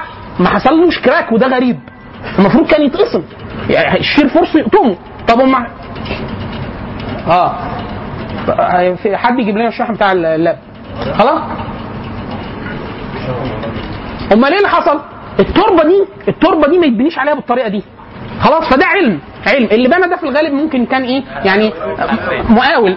يعني اللي عمل شغل فوق يعني عظيم. بس كل الشغل اللي تحت ده ساقط لك أنا. مين؟ حد من شباب مدني كانوا بيتريقوا يقول لك ده آخر اللي يشيل يبقى شايل soil وناجح structure يعني حاجة كده. اللي هو فوق تمام soil ما يعرفش أي حاجة. خلاص؟ فده خلل إيه؟ خلل في عالم الأفكار. طيب مثال آخر. مثال آخر. في حاجة بيسموها المثال الآخر برضه التشبيهات الزائفة. الألمان والفرنساويين نائر ونقير زي الفرنساويين والإنجليز كده في القارة الأوروبية. خلاص؟ فكل ما كانت تقوم حرب فرنسا وبر... فرنسا وألمانيا يحاربوا بعض. ألمانيا في الحرب العالمية الأولى خسرت ومضت على ظروف مذلة جدا. ففي الذاكرة الجمعية الألمان بي بي يعني لو يطولوا يولعوا كل واحد فرنساوي يولعوا كل واحد فرنساوي. جت الحرب العالمية الثانية ألمانيا أعلنت الحرب وهتفتح فرنسا. الفرنساويين كانوا كسبوا الألمان في الحرب العالمية الأولى وعملوا خط منيع زي خط بارليف اللي عملته إسرائيل في 73 اسمه خط ماجينو. باسم المهندس أو الراجل اللي هو يعني صاحب الفكرة خط نقاط حصينة متفرقة محصنة جدا فيها قوة نارية ممتازة. وبعد كده سابوا مساحة معينة ما حطوش فيها خط ماجينو لأن هي وعره جدا من الطبيعة الجغرافية. فأي اجتياح منها المدرعات بتاعة الألمان اللي كانت معاهم لغاية الحرب العالمية الأولى لا يمكن اجتياز هذه إيه؟ المساحة. فلازم تجي لي منين؟ من خط ماجينو وماجينو قادر إن هو إيه يصفي أي قوة تعدي. زي بالظبط مصر وخط بارليف خط بارليف كان معمول على حسابات معينة. مثلا متصورين مثلا إن مثلا لازم يكون قوة طيران. ما حدش كان متصور إن قوة أفراد تفضل في جي أي جيش مثلا يراهن إن ممكن تقعد عدد ساعات طويل بال يوم أو يومين أفراد ضد مدرعات. ده في التخطيط العالمي المفروض ما يحصلش. حصل ونجح ونجح بنجاح مبهر بل دمر معظم المدرعات والدبابات اللي عملتها كان تشبيه زائف. إن إسرائيل قاست على حرب 48 حرب 56 حرب 67 فتصورت إن أي إجراء هيتعمل كله محسوب. خط بارليف كان فعلا خط قوي جدا. اللي حصل إن هو إيه؟ مخالف لأي تعليم عسكريه ومراهنة على إن الفرد هيقابل كل مدرعة ب RPG أو بتاعه ويكسبه ده حصل. وحصل إيه؟ لدرجة إن هو لما دخلت المدرعات إسرائيل خسرت مثلا رقم مهول جدا أكتر مثلا من 150 دبابة. رقم جيش كامل من الدبابات بسبب التشبيه الذاتي. أنه تصور إن ده هو ده. هم الحرب العالمية الثانية عملوا كده. ألمانيا أعلنت حرب على فرنسا. راحت فرنسا قالت إيه؟ يلا تعال على ماجنو. وه... هم راحوا إيه؟ كانوا طوروا المدرعات. فمشوا بوسة ماجنو معدي راحوا الناحية الثانية خالص ولا دخل أسبوعين بقوا في باريس. بيستعرضوا قواتهم باريس وكانت شكل فرنسا. فرنسا إيه؟ إمبراطورية ومحتلة ناس في أفريقيا ومعذبة ناس وبتاع. أسبوعين. القوات جوه باريس. طب وإحنا مش رجالة إحنا لا مش رجالة؟ مش عارفين تحاربوا لا. مش عارفين نحمي العاصمة. العاصمة. طب نح... طب نضرب طلقتين عشان شكلنا قدام الناس ولا فيش أي حاجة. المدرعات بتستعرض نفسها قدام. إيه ده؟ ده تشبيه زائف ده قرار كارثي؟ آه قرار كارثي. خدته بسبب إن هو الألمان اللي حاربناهم في الحرب العالمية الأولى هم الألمان اللي حاربناهم في الحرب العالمية الثانية وده مش صحيح. مثال ثالث للقرارات الكارثية. أحيانا بيسموه كذا اسم. أحيانا بيسموها أزمة المرفق العام أحيانا بيسموها أزمة معضلة السجين ليه أسماء كتير أو أزمة المرعى اللي هي الأزمة المشهورة جدا مثلا متجليه إيه؟ مش عارف. حد ممكن يا إخوانا ال- ال- ال- الشاحن مش عارف. حد مش حد من ال- اللجنة التنظيمية يشوف الشاحن ده شاحن اللاب ولا لأ؟ خلاص؟ ماشي خلاص خلاص خلاص هو هو, هو يشوف. المعضله السجين هي إيه؟ اللي هو أحيانا إحنا بن- بنعاني منها في المجال العام في مصر. وأي مجتمع بتسود فيه الثقافة دي. اللي هو إيه؟ المثال الأشهر بتاعها إن إحنا مجموعة من الناس كلنا مثلا بنرعى أغنام. معانا مح... آه، يعني عدد معين من الأغنام. الأغنام دي بتكلفنا أكل وشرب وبتاع وقدر ما من الزراعه في المرعى عشان تاكل وتشرب وتنتج ألبان واصواف وبتاع. فإحنا بنتفق إيه؟ إن إحنا نجمع فلوس مع بعض نصرف بيها على الزرع والمرفق العام اللي هو المرعى اللي هنرعى فيه المواشي بتاعتنا في مقابل إن كل الناس تنتفع بالمرفق العام في الوقت اللي هي عايزاه. خلاص؟ زي اتفاقية العادل بتاعه آه، الموبينيل وفودافون ويقول لك إيه؟ بشرط الاستخدام العادل. يعني أنا أديك إيه؟ هديك موبايل. الموبايل استخدام إيه؟ مفتوح. بس, بس آه إيه آه مش مفتوح قوي يعني إيه مش مفتوح قوي بشرط الاستخدام العادل يعني إيه؟ يعني انت بني آدم. بني آدم يعني؟ يعني بتنام. يعني بتنام على الأقل 8 ساعات. فمش ممكن الموبايل يعمل 24 ساعة في اليوم. أو 20 ساعة. ليه؟ يبقى أنت واقف قدام ال- المترو. أنت بتأجره. فاستغ... فايه العادل ان أنت إيه؟ إن أنت تستخدم الموبايل استخدام شخص. يعني أنا بديك استخدام مفتوح لشخص. بني آدم طبيعي. بني آدم طبيعي يعني بينام وما بيبقاش ماسك الموبايل على طول وما بيتكلمش مع خطيبته 18 ساعة في اليوم حاجة كده. خلاص؟ فنفس الحكاية. لما أنا أكون آه، في معضله السجين أنا عملت آه، أرض. أرض الناس كلها بترعى فيها. خلاص؟ فيجب إن أنت إيه؟ إن أنت تراعي إخوانك وإن أنت ترعى على قدك. في واحد بيجي له الشيطان لأول مرة بقى بيقول له إيه؟ إيه ده؟ هو أنا لو رعيت ساعة زيادة أو ساعتين زيادة أنا الغنم بتاعي هستفاد والناس كلها مش هتحس بحاجة؟ والإيه؟ الضرر موزع على الجميع فبيعمل إيه؟ فبيعمل ده في واحد تاني بينتبه لده فكلهم بيرعوا رعي جائر. فبيدمروا المرعى وكلهم إيه؟ بيتضرروا. المعضلة في صورتها تانية اللي هي بيسموها معضلة السجين هي هي نفس المثال بس إيه؟ اللي هو يقول لك إيه؟ لو المجموع علم أفكاره هي قاعدة الفوز للجميع وعدم الإضرار بمصالح الأشخاص حتى لو أنا كسبت حتى لو أنا كسبت دي بيسموها معضلة السجين. إن هو أنا وأخونا اسمك؟ مصطفى أنا ومصطفى اتمسكت. لا قدر الله. خلاص؟ قالوا لمصطفى لو اعترفت على أيمن تطلع براءة وأنت إيه؟ وهو إعدام. وأنا لا أنا ما أنا ما أعرفش هم بيقولوا له كده. وقالوا لي لو أنت اعترفت على بالظلم على مصطفى هو آه آه هو هيتعدم وأنا آخد براءة. أنا هو إيه؟ أنا أرفض إن أنا اعترف عليه. وهو يرفض يعترف عليا. وإحنا الاثنين ما نعرفش إن إحنا لو ما اعترفناش إحنا الاثنين وما لبسناش بعض إحنا الاثنين هناخد براءة. خلاص؟ فمعضله السجين في إيه؟ يقول لك إن كل سجين يجب أن ينطلق من منطلقات شخصية من عالم أفكاره إن إيه؟ عدم الإضرار بالآخرين حتى لو أنا هستفيد فننجو جميعا. يلخص هذا قول النبي صلى الله عليه وسلم حديث السفينة. مثل القائم على حدود الله والواقع فيها. كمثل قوم استهموا على سفينة فأصاب بعضهم أعلاها وبعضهم أسفلها. في ناس معاهم سفينة دورين. ففي ناس قال لك نقتسم أوب في ناس قعدوا في الدور العلوي وفي ناس قعدوا في بطن السفينة. بطن السفينة ده عايز يشرب يعمل إيه؟ فيطلع يجيب جردل ينزل جردل يجيب مية يلطلط على الناس اللي فوق وينزل تحت. بعد شوية الناس اللي فوق تضرروا قالوا لهم أنتوا عمالين أنتوا رايحين جايين وأذيتونا وبتاع مش عارف إيه. واللي تحت قال لك إيه؟ إحنا ضايقنا الناس اللي اللي فوق. نعمل إيه؟ قال لك فلولا خرقنا خرق في نصيبنا. نخرم خرم في السفينة ونجيب مية من تحت مننا للمية وما نتزايهمش فالناس اللي فوق الحديث ليه كذا رواية ففي الناس اللي فوق بينزلوا يقولوا لهم إيه؟ أنتوا هتعملوا إيه؟ فبيقولوا لهم إيه؟ إحنا هنخرق خرق في السفينة في نصيبنا عارف لما واحد يقول لك أنت مالك يا أخي؟ دي بتاعتي أنا. أو أنا بعمل ده لنفسي. وأنت مالك؟ حاجة كده. فالنبي صلى الله عليه وسلم يقول إيه؟ فلا في رواية مباشرة على طول يقول إيه؟ فلو أخذوا على إيديهم نجوا ونجوا جميعا. ولو تركوهم وما أرادوا هلكوا هلكوا جميعا. لو أنت سبته يعمل ده هو هيهلك؟ لأنه هيخرق السفينة فهو يغرق. وأنت هتغرق معاه لأنه مش هيغرق لوحده لأن دي سفينة. كلنا هنغرق مع بعض. وفي رواية تانية بتقول إن بعض أهل العلم اللي هم في الدور الأولاني أول ما شافوا كده واختلفوا فقالوا قالوا لهم إيه؟ دعوهم أهلكهم الله يفعل في نصيبهم ما يشاء يعني سيبه يا أخي أنت انت حر ما هو في بيته أو في حاله. الأمر بالمعروف والنهي عن المنكر قاعدة متعدية. ليه؟ عشان كده أهل أصول الفقه لما أي حد فيكم يدرس أصول فقه وبتاع يقول لك الحقوق. الحقوق في حق إيه؟ في حق ده حق عباد. آه، ماشي واحد يقول لك وفي حق لله. حق لله يعني هتجيبه هتجيبه. أمر معروف عن المنكر. واحد يقول لك أنا مالكش دعوة. أنا أنا بعمل المنكر ده لوحدي. لا ما ينفعش. برضه ليه؟ هيأخذنا الله عز وجل بعذاب. هيعمنا بعذاب. خلاص؟ عشان كده جزء كبير جدا من قاعدة ال- ال- ال- ال- الستر في الإسلام إن أنت تعمل منكر أو تعمل معصية كلنا أهل معاصي. إن أنت تجاهر بالمعصية؟ لا. إن أنت تجاهر بالمعصية وتعلنها على العلن ولا ينكر عليك يأخذ الله عز وجل بالجميع.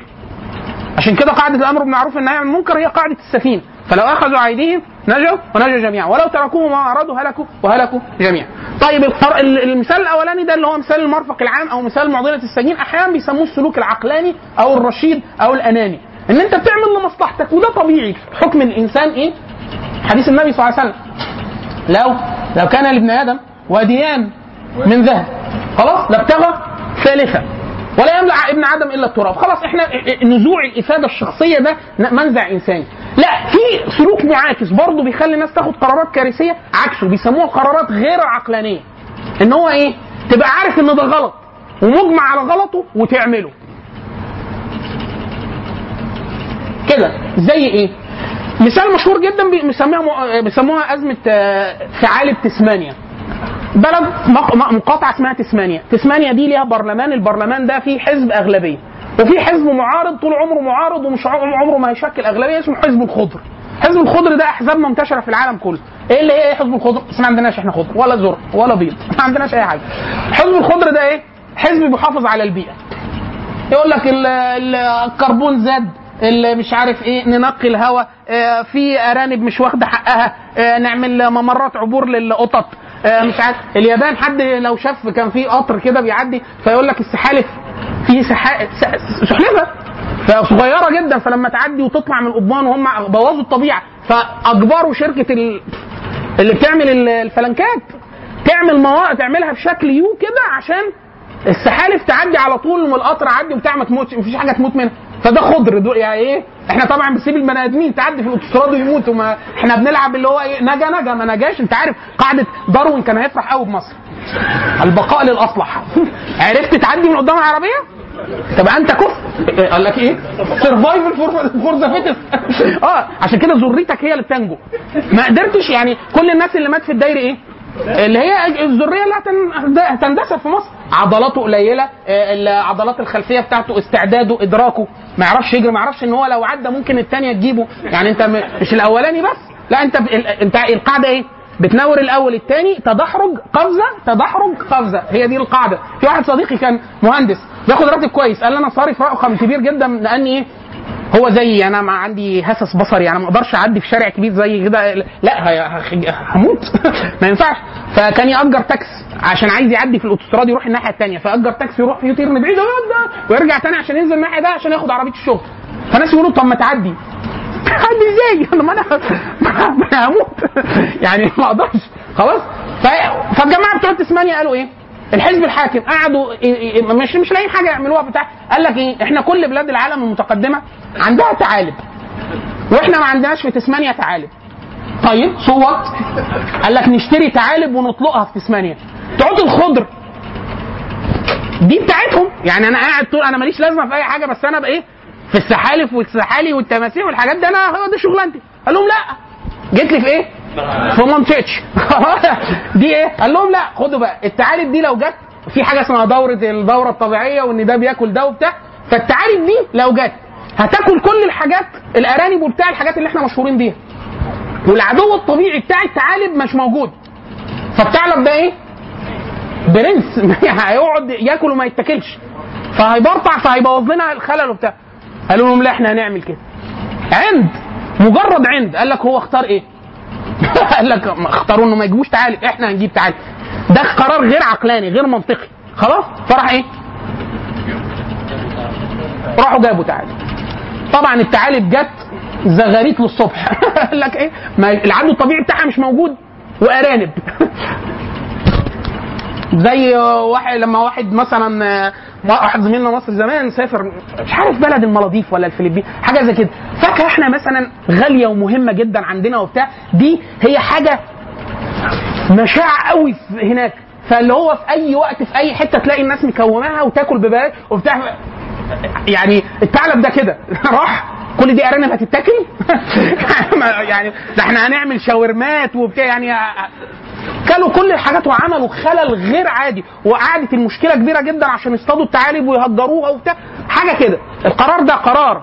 المجتمع خده آه مجتمع عاقل وعنده برلمان وعنده أبحاث والناس قالوا لهم غلط بإثباتات. خدوا رأيهم؟ لا. ليه؟ أهو.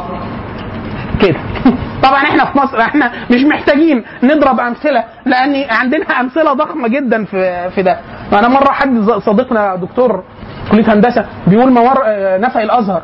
بيقول لك مش عارف فيه 167 خطأ إنشائي وهندسي حاجة زي كده. اللي هو إيه؟ كل الناس الهندسيين قالوا لهم ما ينفعش يتعمل بالطريقة دي.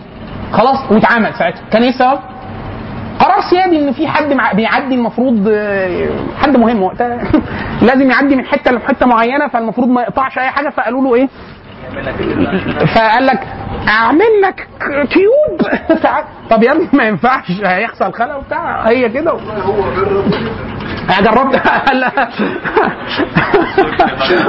قال لك أنا جربتها ونفعت. طيب.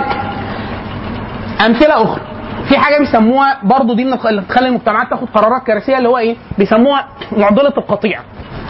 اللي هي الموت مع الجماعة رحمة. عارف لما كل الدفعة ما تكونش مذاكرة وأنت مش مذاكر؟ هنسقط. يقول لك مش الدفعة كلها هتسقط آه يلا بينا. أيوه مش برضه ما هو سقوط برضه اسمه يعني انت يقول لك الموت مع الجماعة رحمة. يلا. خلاص؟ ليه؟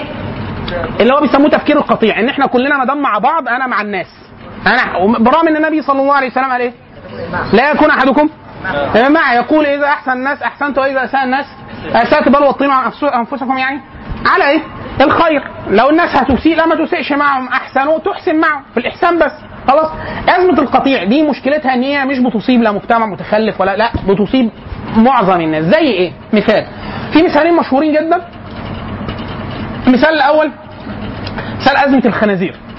آه، خليج الخنازير. خليج الخنازير ده إيه؟ أزمة كبيرة جدا مشهورة في السياسة الخارجية الأمريكية في زمن الرئيس الأمريكي كينيدي. كينيدي كان آه، حصل إن في آه، ساعتها الحرب الباردة ما بين الاتحاد السوفيتي وأمريكا. المهم الاتحاد السوفيتي حصل انقلاب يعني بمساعدة الاتحاد السوفيتي في كوبا. فجه كاسترو فيدل كاسترو. فأمريكا كانت عايزة تعمل حركة تفهم الاتحاد السوفيتي إن أي عبث بالفناء الخارجي أو الفناء الداخلي أو القريب من أمريكا مش هيمر بسلام.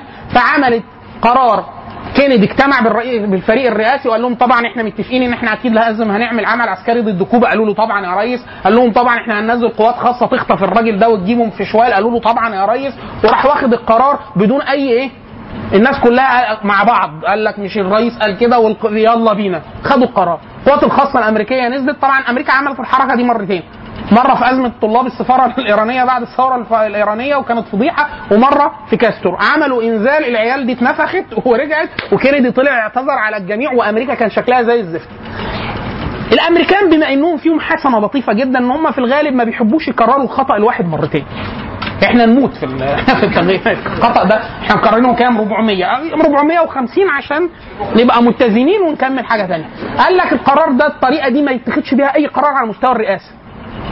ده رئيس الجمهورية. مفيش حاجة كده. أمال إيه؟ قال لك واحد الفريق الرئاسي لا يجتمع مرة واحدة يجتمع على نصين والنصين ما يحضرهمش رئيس الجمهورية. بعد ما يتقسموا نصين ودول كل واحد يعرض رأيه ويكتبوها ويشوفوا المخاطر والمساوئ ويعملوا نسب يقسموا كل فريق نصين ياخدوا النص ده يودوه هنا والنص ده هنا ويعيدوا تاني بحيث يحصل إيه؟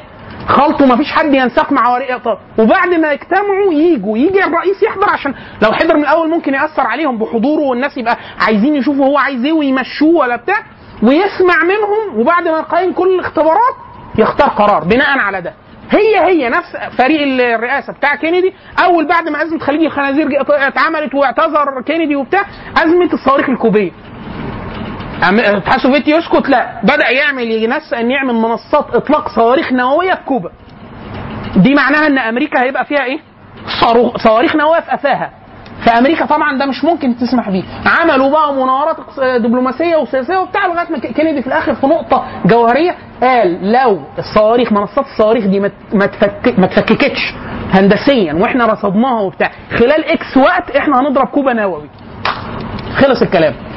هم كانوا لسه ضاربين اليابان من من 15 سنة فيتصدق فيهم هم جربوا وضربوهم بقنبلتين فالعالم كله يصدق في أمريكا إن أمريكا لو هددت نووي ممكن تضربه وهي ضربت قبل كده وتحملت تبعاته وضربته في دولة تعتبر دولة إمبراطورية بل دولة محسوبة على العالم الصناعي مش دولة من العالم الثالث ولا بتاع يعني إيه. ما هو لو مصالحها الحقيقية. فالعالم كله فككت الصواريخ وكانت مصر كبير جدا لنفس الفريق اللي خد نفس القرار بتاع إيه؟ أزمة القطيع. آخر حيلة فكرية برضه في عالم الأفكار بتخلي المجتمعات تاخد قرارات كارثية أحيانا بيسموها معضلة السد. إيه معضلة السد؟ إن أنت لما تكون في ليلة الامتحان وفي حاجة مش هتذاكرها وقررت 100% مش هتذاكرها بتفكر بعقلية السد اللي هو إيه؟ يعني الدكتور هي هيجيب دي لا مش ممكن إلغي. هو أنت بتعمل كده ليه؟ لأن انت لو اقنعت نفسك ان هو ليه ما يجيبهاش؟ احتمال فعلا يجيبها. انت هتتحمل عبء نفسي وهتذاكر وهتضرب آه، حركة برطمانين قهوة وتسهر وبتاع فالأصل إيه يا راجل ممكن يجيبها؟ لا لا مش ممكن، أنا ما صدقش فيه كده، لا كرامته ولا اخلاقه وهو من عيلة ما يعملش كده. ليه ليه يجيبها؟ وبيجيبها، في الغالب بيجيبها. في الغالب بيطلع مش من عيلة وبيجيبها، خلاص؟ طب إيه السبب؟ اللي هي معضلة السد، إيه معضلة السد؟ إن إحنا البني آدمين ربنا مدينا شوية ميكانيزمات أحيانا بنستخدمها في الاحتيال واحيانا بنستخدمها عشان ننجو، عشان نعيش. إيه بقى؟ جابوا مجموعة ساكنة تحت سد قريبة جدا من السد، السد ده لو انهار الناس دي هتصحى وهي بتتحاسب. مش هيحسب مش هي... مش هيفتكروا ان هم ماتوا، هيصحى يلاقي الملك على طول بيكلمه، خلاص؟ في ناس ساكنة بعيد 10 كيلو 15 كيلو عن ال... لو السد انهار مية واعاصير. وهينجو في. يسألوا الناس اللي ساكنة قريب من السد والسد لو انهار هيموتوا على طول؟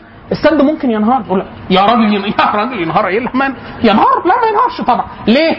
لأنه لو فكر إن هو هينهار هيبقى قاعد طول مش هينام. عشان كده دايما يقول لك في الحروب الإنسان كان متكيف. يعني إيه كان متكيف؟ أول ما إحنا بنبقى مرفهين ومراوح وبتاع وكنتاكي ومش عارف أول ما يخش الجيش ولا يروح حاجة صعبة ولا مش عارف تلاقيه إيه؟ ما فيش دورة مية لأنه اكتشف إن ما في دورة المية. هي دورة مية اسم مجازي ما فيهاش مية هي دورة بس. وصحراء والعودة إلى الطبيعة وإنسان الكهف فبإيه؟ يقول لك ما فيش أكل وما فيش دورة مية وما فيش ما فيش. بيقعد بقى إيه؟ يتخلى عن رفاهيات كتير ولو تع... ما فيش أي خلاص وما فيش نوم وما فيش بطانية. وعادي العقربة تعدي عليك وانت نايم ما يحصلش حاجة. وايه السحليه طاهره هي مش هتنقض الوضوء. أسئلة بقى كتير بتعديها زي إيه إيه الميكانيزمات دي؟ إن أنت لو ما عملتش كده مش هتنام. ولو ما نمت ولو ما نمتش هتموت لو ما نمتش فلازم تنام. لما بتيجي في حرب وقاعد في حطة خندق وبتاع إيه احتمالية إن تنزل عليك دانة؟ ممكن. أنت بتعمل إيه؟ ده أنا هسيب كل الناس وليه وتنزل في. في. وتسيب وبننزل لها في الحفرة. ليه؟ ليه يعني؟ ما في انت عارف في قوانين قوانين احتمالية كوميدية اسمها قوانين فين ولا مورف مورفي اللي يقول لك إيه؟ لو معاك قلم قلم رديء صنع وقع لا يمكن يقع على سنه. لا يمكن لو رديء لا رديء. لو عندك قلم غالي ودافع فيه فلوس كتير لو وقع مش هيقع غير على سنه. لو جبت قلم Rotring غالي من أبو قلب نحاس القديم لازم هتنساه في جيب البنطلون الجينز الجينز مش أي بنطلون تاني. عشان ال twisting بور لازم تكسره يتكسر في الغساله طب لو الصيني لا ما تنساهوش. يا كنت أنسى وطلعه من اللي مش عارف ورقة الجورنان اللي بتفرزها على الأكل لازم تكون الورقة اللي فيها أهم خبر اللي أنت متصور. إيه ده؟ ما عداش عليها خبر ده. آه، آه، الكتاب اللي هترميه أهم كتاب عندك. وهكذا. دي قوانين احتمالية مضحكة بس فيها قدر كبير من اللي إحنا بن... بن... بنقابله في الحياة الحقيقية. مورفي أو مورف آه، قوانين الاحتماليه أنت هتلاقيها على مشهورة جدا. قوانين الاحتماليه كوميدية مش مش حقيقية. خلاص. هي؟ لا هي مشهور هي مشهور الجانب أنت عارف إن العلوم كل علم ليه جانب كوميدي. فده الجانب الكوميدي في الرياضيات والاحتمالات في الإحصاء. خلاص؟ طيب الج- الج- الجماعة بتاع السن لا هو بياخد ال mechanism بتاع إن هو أنا عايز أعيش. بالرغم ده ممكن يلبسه في الحيطة. اللي هو إيه؟ زي عشان كده مثلا مثلا الطب الطب والهندسة. الطب والهندسة. والهندسة أسوأ. والهندسة العسكرية أسوأ من الاثنين ودول أحيانا بيبقوا لعنة لما بيتجوزوا. إيه السبب؟ الراجل الدكتور قبل ما يخش الطب ما بيبقاش عارف إن في بكتيريا. وما بيبقاش عارف أنواع الأمراض والحاجات. أول ما بعد كده وهو بياكل من عربية الفول بيبقى بيتعذب. ليه؟ عارف بقى اللي ممكن يحصل. يعني هو إيه؟ ف هيشغل mechanism السد يعدي لو ما شغلوش. هيقول لك إيه ده؟ وأنا هركب الميكروباص وأقعد على الكرسي اللي قعدت كل عليه الناس والبكتيريا وبتاع وهمسك الاكره وبتاع ومسكها بايده وبتاع. خلاص مش هتشرب عصير عند أي عصارة مش هتستخدم أي حاجة مش مغسولة بمية. درجة حرارة 300 ما 100 ما ينفعش. إحنا عايزين superheated steam عشان نطهر الحاجات وهكذا. فهي الجماعة المهندسين أهم مراتي قاعدة اللي هي فكرة ال worst case يعني إيه؟ شيلوا الواد ده من الحتة الفلانية. يقول لك يعني هيقع. آه يقع. احتمالية 5 و 98% يقع. هيقع. خلاص؟ شيلوا الكوباية دي هتتكسر. ليه يعني اللي سابق؟ هتتكسر. احتمال تتكسر. المهندسين بحكم الدراسة وخاصة اللي بيستخدموا اللي بيتعاملوا مع المكن أو ال software فيقول لك ده احتمال قائم ولا مش قائم؟ قائم. فهو بيحسب دايما على الايه على ال worst case بتوع مدني لما بيجي يصمم ما بيصممش على ال optimum بيصمم على إيه؟ safe factor of safety إيه؟ طبعا هو اتغير بعد زلزال 92 إحنا زودناه ضربناه بثلاثه بسبب كل مباني مصر وقعت طلعوا كل المهندسين سارقين في ال في ال في ال آه الزلزال فضح الدنيا. لأن إحنا دايما في الهندسة يقول لك في حاجات ما تقدرش تختبرها. زمان على الأقل. اختبارات غير متلفة. اختبار غير متلف التراسونيك أو ليزر وبتاع. اختبار متلف لازم أكسر إيه؟ اخد شريحة اهده عشان الزلزال جه إيه؟ عمل اختبار متلف جماعي. في عمارات في عمارات بعد ما وقعت كانت في أعمدة متشالة. عمود. يا بيه ده عمود عمود. اللي بتعمله ده حرام عيب وحرام شال عمود من عمارة 15 دور شال عمود. طب شلته ليه؟ قال لك أصل أنا كنت بوزع بوسع الأنتريه. ف بتوسع إيه؟ ده؟ يعني هو كان مراته قالت له لا أنا ما زمايلي ما تقوليش في نوسع ال- طب دي الحتة دي. قالت له طب ما نشيلها. شالوها. شالوا العمود. خلاص وهكذا في سياخ مثلا أعمدة كان. مثلا في 10 سياخ. طلع في خمسة أو في ثلاثة وهكذا. حاجات زي كده في مصر كتير. خلاص فده كان اختبارات اختبارات متلفة. الحمد لله انجت الجميع. طيب. بما إن الإنسان كائن ممل يعني لا يم... كائن ممل يعني إيه؟ يعني ما أنا أعمل الغلط. تتعلم من غلطك؟ لا ابدا أنا ألبس في نفس الحصة تاني. هي ما هي مش مشكلة. يعني إحنا مثلا من أيام ما بنتزنق في الامتحانات من ثالثه إعدادي حرمنا؟ ابقى أنا بص كبير أهو ناضج. ما فيش ابدا. انت ب... انت بتحب مثلا آه، قضايا المسلمين الحرجة؟ في أيام الامتحانات. انت بتقرر أنت تتعلم اللغات البائدة؟ انت بت- بتكتشف إن إخواتك معذبين في بورما والبرازيل؟ في أسبوع الامتحان. انت بتنوي تجاهد وتعمل فتنس وتروح تلتحق بالمجاهدين ضد الكائنات الفضائية في المحيط الأطلنطي برضه في الموسم انت البنت بتقرر إن هي تلتزم وتقرب من ربنا والسلوك ده ما ينفعش؟ تتعلم دينها برضه في أسبوع الامتحانات. أنت بتقترح إن أنت لا أنا عايز أعمل كارير شيفت أنا عندي أسئلة وجودية. يعني أنت عرق الإلحاد أيام الامتحانات. أنت البنت بتقول لك لا أنا مقصرة مع بابا وماما. أنا أقعد معاهم كتير. برضه أيام الامتحان. وهكذا. إحنا دي حيل نفسية مشهورة ومعروفة. وأنت بتكرر نفس الغلط. وبعد ما تخلص الامتحانات على الطلاق ده ما يحصل تاني. هو ما يحصل تاني. وبيتكرر ليه كائن إنسان كائن ممل طيب بما إن ده بيحصل هل ده بيحصل عندنا بس. إحنا كمصريين؟ لا. أمريكا جماعة لطاف جدا. الإحصاء علم الإحصاء عمل طفرة في كل العلوم في القرن العشرين. في كتاب لطيف جدا مكتوب بلغة غير متخصصة اسمه ذواقة الشاي. ذواقة الشاي طبعه العبيكان. كتاب موجود بي دي إف. كتاب لطيف جدا. لطيف جدا. آه المقدمة فقط على الأقل آه، فيها شوية أفكار. هو اسمه ذواقه الشاي لأن في ست كانوا بيتخانقوا. آه، أنت الستات يا أخي والله عملتوا طفرة في كل العلوم. والله صحيح. في ست كانوا قاعدين جماعة إنجليز ولا مش عارف جنسيتهم إيه قالت لو إحنا كبينا عملنا شاي بلبن لو حطينا الشاي وكبينا عليه اللبن يفرق من إن إحنا لو حطينا اللبن وكبينا عليه الشاي ففي ناس قاعدين قالوا لهم إيه؟ آه شوف قال لك آه بيفرق. هو فعلا ممكن يفرق أنتوا أدرى يا اخوانا إحنا ما إحنا يعني إحنا ما نقدرش نأثر معاكم في حاجة. لا ما أنت ما تقولش يفرق في إيه؟ انت تخصص مين اللي قال يفرق في إيه؟ انت أنت تخصصك إيه؟ أنت إيه؟ وأنت؟ مدني. ماشي. خلاص. الجماعة إيه؟ هو اسم الكتاب متسمي بسبب هذه التجربة. ففي واحد اللي هو ابو أبو. فكرة التجريب والضبط الإحصائي في العلوم كان حاضر الجلسة. قال لهم اخوانا كل واحد يصلي على النبي في قلبه. إحنا نعمل إيه؟ إحنا قالوا الجمل طلع النخلة. أدي ام الجمل وأدي ام النخله أنت مش الست بتقول لك أنت بتعرفي تفرقي؟ آه. دخلوها أوضة تانية. هاتوا عدد من الكوبايات هاتوا عدد من الكوبايات. دول يتعملوا بالطريقة يتعملوا دي بطريقة اختيار عشوائي وبتاع. وبعد كده label. تدوقي وما تقوليلناش حاجة. ولا تبص على عينين حد لأن في ناس بي في, في التجارب ضمن الخلل في التجارب. إن ممكن واحد يغششك عشان عايز ينجح التجربة من غير ما يقصد. فتكتبي على كل واحدة تقولي A لو كان اللبن قبل الشاي B لو كان الشاي قبل اللبن. وبتاع. وراح إيه؟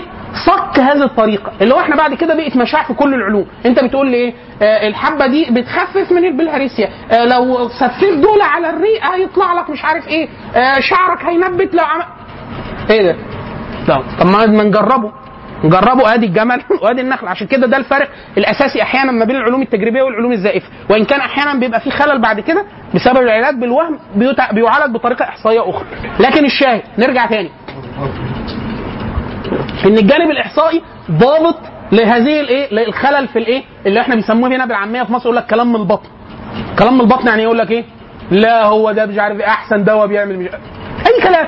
في إحصاء طب حلنا على بيبر ورقة مش. أي حاجة علمية تقول الكلام ده حاجة محكمة في مؤتمر مرجع أجنبي مفيش الكلام ده خلاص فجول الامريكان قال لك إحنا نعمل إحصاء على الأخطاء الكارثية اللي بتاخدها المجتمعات الكبيرة والصغيرة المتخصصة المتخصصة يعني إيه؟ يعني شركات عامة وشركات خاصة ومشاريع استثمارية ومؤسسات دولة وبتاع راحوا جايبين كام؟ 33 ألف شركة خاصة وعامة وراحوا عاملين منفذين عليها استبانة إحصائية سميت بعد ذلك بالذكاء التنفيذي. مصطلح كده اسمه الذكاء التنفيذي. إيه هو يا عم؟ قالوا ليه احصائيه إن من 70% ل 90% من الشركات اللي بتنشأ في أمريكا بتنهار في أول ثلاث سنوات؟ يعني تعمل مشروع هيقفل بقى. يعني أنت أي حد تقابله يقول لك أنا عملت مشروع هيقفل خلال ثلاث سنوات. ما تفولش. لا هو هيقفل خلال ثلاث سنوات. ليه؟ الإحصاء بتقول كده. إن 90% هي يعني زي ما إحنا زي أنتوا أنتوا قاعدين قدامي. أنتوا أكتر من 40 فرد. 40 فرد. يبقى 100% 100% فيكم كذا شخص مولود في نفس الشهر. قطعا. يعني أنا أقدر أحلف على المصحف عليه. واحد يقول يا أخي ما تحلفش مش ممكن يحصل. احتماليا هو كده. ما دام أكتر من 40 شهر عدد الاحتمالات عدد الشهور في عدد الناس. إيه؟ لا ما أنت تقرأ المقدمة عشان تعرف. هو الراجل كتب كتاب من 600 صفحة حط فيه قواعد البحث التجريبي الاحصائي لا هو حط كتاب لكن ذوقت الشيء كتاب بيشرح فايده الاحصاء في كل العلوم لغير المتخصصين. لكن هو الراجل اللي حضر التجربة ومش هقول لك إيه اللي نجح التجربة. انت روح تقرأ المقدمه نضيفها للتكليفات دي. في حاجة جميلة والله. لا لا ده مستحب. إحنا إحنا مفرقين من المصطلحين. واجب هتدفع ال 5 جنيه. مستحب لو عملته ممكن في آخر الدورة إن شاء الله. في مدرب بيسبول آه، فاز بالدوري وهو كان كان في الرانك الأخيرة أو قبل الأخيرة. الاحصاء فقط. في أنتوا عارفين كان في واحد مشهور قوي آه لعيب تنس. تنس أرضي أمريكي. والله ما فاكر. هو كان بيلعب حاجة الأول بيلعب آه، بيسبول يمكن. وبعد كده بقي بيلعب كورة. وكان مشهور جدا. لا لا لا ده قديم قديم. غير غير اللي الشباب اللي موجودين دلوقتي خالص. خلاص. جه الراجل كان بيلعب مع واحد أظنه ألماني أو بتاع. الولد اللي قدامه في الأول أول ما يعني قعد أول عدد ماتشات مع كل ما يقابله يطحنه الألماني ده. المهم الراجل ده أمريكاني. وفي قدر ما من البحث العلمي. ال- الرياضة يا أخوانا جزء كبير جدا فيها غير الموهبة وبتاع فيها تخطيط وبتاع. راجع كل ماتشاته فيديو. لأن اللعيب بيعمل إيه؟ أول ما بيجي يضرب السيرف خلاص رفع الكورة بيلعب. ده لا لا لا إرادي. بيعمل لسانه ناحية الناحية اللي هيلعب فيها. يعني أصعب حاجة في ال serve لو هو serve قوي. لو أنا ضرب ال serve وجه قوي جدا ناحية اليمين فأنا لما هرده الكرة هتبقى لو حد هنا لعب تنس طاولة أو تنس أرضي. ما دام الكرة طلعت رجعت بطيئة وعالية خلاص أنا دخلت على الشبكة أحطها له في أي حتة وأخلص ال- الم... أو هيقعد طول الوقت يدافع وأنا في الآخر همطوحه وفي الآخر هجيبها. خلاص؟ فاكتشف إن هو احتمالية كل ما بيرفع لسانه في حتة لو كده يمين كده شمال لفوق أو لتحت في حتة قعد يدرس يدرس لقى ان الاحت- الاحصائيا 100% كسبوا بعد كده كل الماتشات اللي قبله. وما قالوش غير لما اعتزل. بعد ما اعتزل قال له هو الراجل بيقول لمراته هو بعد كده في مذكراته الراجل بيقول لها أنا بعد كده بقيت هتجنن. أنا حاسه إن هو بيقرأ أفكاري. هو ما كانش بيقرأ أفكاره هو كان عمل عليه إحصاء وعرف إن هو بنسبة 99% إن حركة لسانه دل على اتجاه الكورة فنفخه. خلاص. خلاص كده؟ طيب. جه عملوا ز- استبانة الذكاء التنفيذي طلعت لهم نتائج هي كانت الاستبانة فيها إيه عشان بس تعرف الاستبانة دي مجموعة من الأسئلة بتتسأل وبيطلع بيها نسبة كل الموظفين بتوع ال 33000 شركة سألوهم إيه؟ قال لهم هي الشركة اللي أنت بتشتغل فيها إيه وظيفتها؟ إيه الرسالة بتاعتها؟ إيه الرؤية؟ يعني الشركة دي عايزة تعمل إيه؟ إيه رؤيتها؟ إيه الرسالة؟ إيه علاقة وظيفتك بالرؤية والرسالة دي؟ هل المجتمع الوظيفي اللي انت عايش فيه بيساعدك على أداء هذه الوظيفة لتحقق هذه الرؤية والرسالة وأسئلة من هذا القبيل عشان يعرفوا المؤسسات بتوع عليه خلاص فوجئوا إيه؟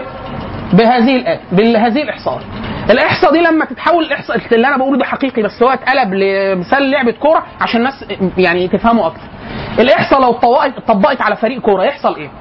يحصل إن إيه؟ أربعة بس من اللعيبة عارفين الجون بتاعهم فين أربعة بس من اللعيبة عارفين الجون بتاعهم فين. اتنين بس أصلا مهتمين بالمباراة من أصل 11 آه، لعيب. اتنين بس عارفين دورهم الخططي الخططي جوه اللعب إيه؟ كل اللعيبة بتلعب ضد فريقها ما عدا اتنين. خلاص؟ يعني نتيجة شبه كارثية. واحد يقول لك طب دي دي شركات إيه؟ دي شركات كبيرة وشركات خاصة وشركات حكومية. بل آلاف عشرات الآلاف. طب إزاي بيعملوا كده؟ ما هو الإحصاء بتقول ليه انهم 90000 آه، 90% أو 70 ل 90% من الشركات بتوع عشان؟ عشان كده إحنا نسال في مصر هنا كتير جدا. تلاقي واحد إيه؟ أنا مثلا عندي في المنطقة أنا سكنت في كذا محافظة وفي مناطق سكنية كتير جدا. لا أحصي عدد المرات اللي أنا أبقى ماشي ألاقي إيه؟ محل فتح حاجة. ويعني إيه؟ واحتفالات وبتاع. أنا من جوايا هتقفل. أو هيغير النشاط. بعد شوية ألاقي إيه؟ أحذية حريمي. بعد كده فودافون. بعد كده موبايلات. بعد كده مكواجي. بعد كده PlayStation بعد كده بلياردو. اللي هو إيه؟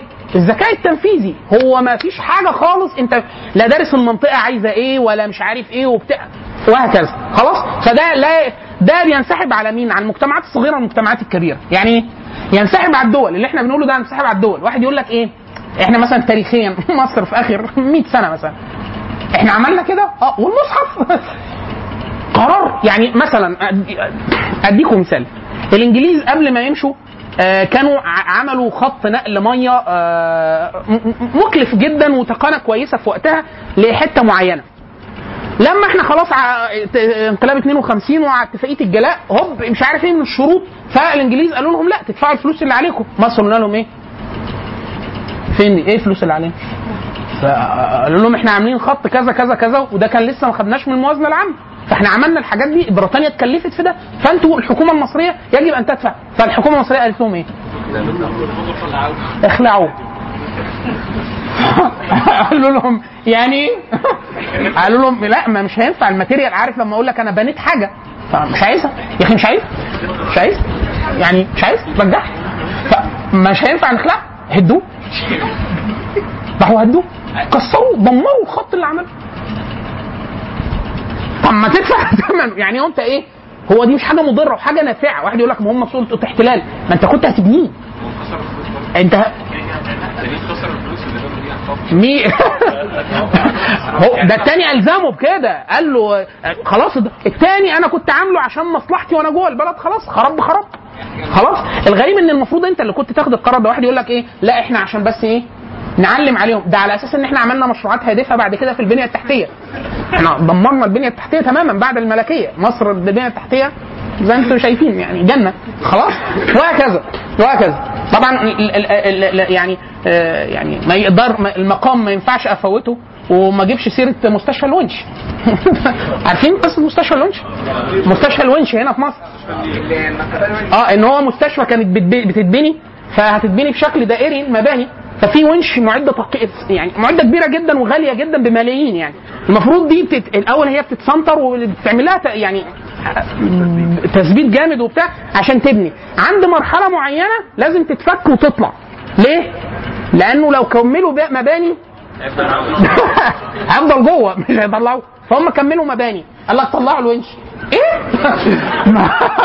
قال لك لا والله أنا والله خليه عندكم أنا مش يا أخوانا ما ينفعش وراحوا زودوا ثمنه على المستشفى وفضل وبقت المحطة الميكروباص مستشفى الونش إيه مشهورة حد فين؟ إيه؟ آه آه ما هو أنت مش أنت خدت الونش؟ آه تدفع ثمنه طيب عندي سؤال أيوه لو أنا مدرب فريق كرة قدم واتبعت بقى الاحصائي دوت وعدلت الكلام ده عادي ولا يبقى ولا أنا ولا برضه هيفضل عندي نفس المشكلة؟ لا ما هو أنت الفكرة في إيه؟ إن أنت الاستبانة دي لما بتعملها بتعمل إيه؟ بتعمل تغيير في كل النقاط، يعني في ناس بيقول لك إيه؟ واحد أنت بتغير توجهات الناس، يعني أنت لازم تفهمهم إحنا بنعمل إيه؟ المؤسسة دي بتعمل إيه؟ ولازم تقول لهم الرسالة الحقيقية. يعني إيه؟ في ناس بيبقى فاتح شركة فيقول لك يا إخوانا إحنا إيه؟ إيه كل دلوقتي أي مدرسة حتى حضانة بيبقى كاتب على الحيطة إيه؟ آه، مدرسة نظيفة ومنتجة ومش هو دي رسالتك الحقيقية؟ دي مش رسالتك الحقيقية خلاص يقول لك إيه توصيل توصيل كل الناس ببعضها رسالة لوجو شركه هل دي الرسالة فعلا اللي الموظفين أنا أتفانى وأدفع عمري عليها؟ عشان كده في شركات في العالم عمرها قصير جدا بس تلاقيها إيه؟ أو شركات عمرها طويل جدا وقد حتى حد مؤلف كتاب اللي هو آه، أنشئت لتبقى أو خلقت لتبقى اللي هو أعظم شركات لم صمدت عبر التاريخ لم تنهار اداريا قط. إيه السبب؟ يقول لك بسبب السياسات الداخلية اللي هو الشفافية الشديدة جدا المرونة المحافظة على العنصر البشري إن هو العنصر البشري مقدم على أي شيء. أي شيء بمعنى أي شيء. يعني مش عارف شركة BMW مرة. شركة يا إما أمريكاني يا إما ألماني. موظف مش عارف كان في حتة مراته جالها ولادة آه، يعني آه، يعني ع- في غير الموعد المتعارف عليه. فهم استشعروا إن هو نفسيا هيبقى متضرر جدا إن هو ما يشوفهاش. على حساب الشركة جابوا له طيارة هليكوبتر مخصوص وحفروه مسافه ضخمة جدا مجرد عشان يبقى قاعد جنبها دعم نفسي. واحد يقول لك إيه؟ ده الشركة لو كانت أجرت 10 دكاترة بأي رقم مش بالكلفة دي الشركة كانت الشعار بتاعها إيه؟ إن أنا لازم أحسس إن الموظف اللي معايا ده إن أنت ونفسيتك كإنسان أعلى من أي شيء حتى لو هو رقم ضخم جدا ماليا. الراجل ده تتصور هيكون أداؤه إزاي؟ أداؤه المجموع الناس كلها هيبقى شكلها إيه؟ فتلاقي إيه؟ في شركات لما بيحصل لها في دروب عالمي فبيبدأ يسرح نص العمالة ولا بتاع. شركة مشهورة جدا. جه جمع الناس كلهم قال لهم يا اخوانا أنا القرار المفروض اللي أخده بالورقة والقلم إن أنا أمشي نصكم بس أنا ما أقدرش أعمل كده. وأنتوا المفروض ما تقبلوش كده في بعض. إحنا ننزل الأجور لبعض. يعني أنا انزل الأجور ليكوا كلكم خلاص؟ بس هستبقيكوا كلكم عشان ما نبوظش بيوتكم لأن هي أزمة مالية. لو أنا مشيتك مش معنى إن أنت هتمشي على فرصة تانية. ده أنت هتمشي من غير فرصة. خلاص؟ فيا اخوانا تعملوا كده وبتاع الناس كلها وافقت وهو ما يعرفش هو ماشي ولا مش ماشي. المجموع وافق الشركة قعدت صامدة صامدة لغاية ما البيك ده خلص وطلع تاني وأدوا أداء. الناس كلها بعد كده أدوا أداء خيالي. فكان الناس يقول لك أنتوا مش بتشتغل بس يقول لك أنا مش بشتغل. ده الراجل ده مش أنقذني ده أنقذني وأنقذ نفسيتي وشكلي قدام ولادي ومراتي واستقراري. كل الناس كانت بتدور على شغل وفي ناس انتحرت. وأنا في الحد الأدنى من الأمان آه وباخد راتب وبتاع ومش عارف إيه. لا أنا الشركة دي أديها كل حاجة. ده إيه؟ ده تغيير في الاستبانة اللي هو إيه رؤية الشركة؟ إيه رسالة الشركة؟ إيه اللي انت بتعمله في علاقة الشركة؟ كل ده كان جوه الاستبانة. فانت لما بتعمل يعني النبي صلى الله عليه وسلم جزء كبير جدا من أحاديث شعب الإيمان حاجة و70 شعبة. حاجة و30 منها شعب اجتماعية. يعني حاجة متعلقة ب بقاء الشبكة الاجتماعية بتاعت المجتمع متجانس مش كده النبي صلى الله عليه وسلم يقول لك إيه؟ المسلمين يجيروا بذمتهم أدناهم. أقل واحد في المسلمين أقل واحد. أقل واحد قيمة وطبقه اجتماعية وكل حاجة. لو واحد قال أنا أجرت الراجل ده في حماية يبقى خلاص في حمايه لا يستطيع حتى حاكم ولا أي إن حد يأخذه ولا حد يستطيع ولو مر- امرأة. حديث بنت النبي صلى الله عليه وسلم. لما النبي صلى الله عليه وسلم آه، آه، التفت من صلاة الفجر لسه هيلف فقامت بنت النبي صلى الله عليه وسلم في المسجد وقالت إن هي أجرت زوجها وكان وكان كافرا كان لسه هيس ما أسلمش. فقالت أجرت. فالنبي صلى الله عليه وسلم قال لهم أنتوا سمعتوا؟ قالوا له قال لهم والله لم اسمع لم أسمع إلا الساعة. لأن الناس تفتكر إيه؟ إن دي عشان بنت النبي. هتعمل كده. فالنبي عايز يفهمهم إن هي أي واحد من المسلمين وأي واحدة من المسلمين. لو قالت إن هذا الرجل في حماية فهو في حماية. ولا يستطيع أحد. هو في جوار أحد من المسلمين. خلاص يمشي على الكل ده. فتخيل المسلمين كلهم لما أنا مستشعر. أنا مستشعر. أنا مسلم. ادنى درجات المسلمين وده اللي قدامي الحاكم وبتاع قلت له الراجل ده ما تعملوش حاجة ما يعملوش حاجة إلا لو مأخوذ بشيء من حد من حدود الله. لكن غير كده لا في حماية يبقى في حماية. خلاص لا يطلب لا يطلب. ليه؟ لأن المسلمين إيه؟ ذمتهم ذمة واحدة يجير بذمتهم ادناهم ينفع ده ينفع ده. وهكذا. فحاله الحالة اللي بتخلقها المفروض شعب الإيمان داخل المسلمين حالة اللي هو إيه؟ لا يمكن لا يمكن. مسلم يستشعر المفروض لا آه لا خوف ولا جوع ولا بتاع. مش ممكن يستشعر ده. ليه؟ يعني الاسلام اداله حق في حق, حق في مال أخوه ثلاث أيام لو هو ضيف واداله حق فاخوه الج- الجار جاره لدرجة إن النبي صلى الله عليه وسلم قعد من كل من كتر وصايا سيدنا جبريل. كان سيدنا جبريل لما يبدأ, يوصي النبي بأشياء فالنبي يتصور إن هينزل أمر معين. فالنبي صلى الله عليه وسلم جه في مرة قال لهم كده قال للناس كلها الناس قدام الناس في المسجد. قال لهم إيه؟ أي واحد معاه شيء من الخمر فلينتفع ينتفع به أي واحد معاه خمرة يشربها يبيعها ليه؟ توشك أن تحرم. هي لسه مش محرمة هي مباحة. لغاية دلوقتي فاللي بيتاجر بيها بيتاجر في مباح واللي بيشربها بيشرب مباح. فيوشك أن ينزل فيها شيء فاللي معاه حاجة ينتفع بيها. خلاص؟ نفس الحكاية سيدنا جبريل نازل عمال أوامر أوامر لما النبي صلى الله عليه وسلم قال لهم إيه؟ ما زال جبريل يوصيني بالجار حتى ظننت أنه سيورثه، يعني هينزل يقول له على فكرة الجار بيورث ودي ميراثه كذا ومن أهل الفرائض وليه من كتر الجار. فأنا كمسلم أنا لو لم أنتفع بالجيرة هنتفع بجار المسجد هنتفع بحق المسلمين هنتفع بالزكاة هنتفع بزكاة الفطره هنتفع بالاواقف هنتفع فأنا مش ممكن أخاف. في المجتمع المسلم. ومش ممكن أخاف من أي واحد مسلم. ليه؟ النبي صلى الله عليه وسلم يقول لك سباب المسلم فسوق وقتاله كفر. ده ما حدش يعرف يشتمني ما حدش يعرف يضربني. ولو واحد اعتدى على المسلمين كلهم يمنعهم من الاعتداء. حديث النبي صلى الله عليه وسلم اللي هو إيه؟ آه انصر أخاك ظالما أو مظلوما.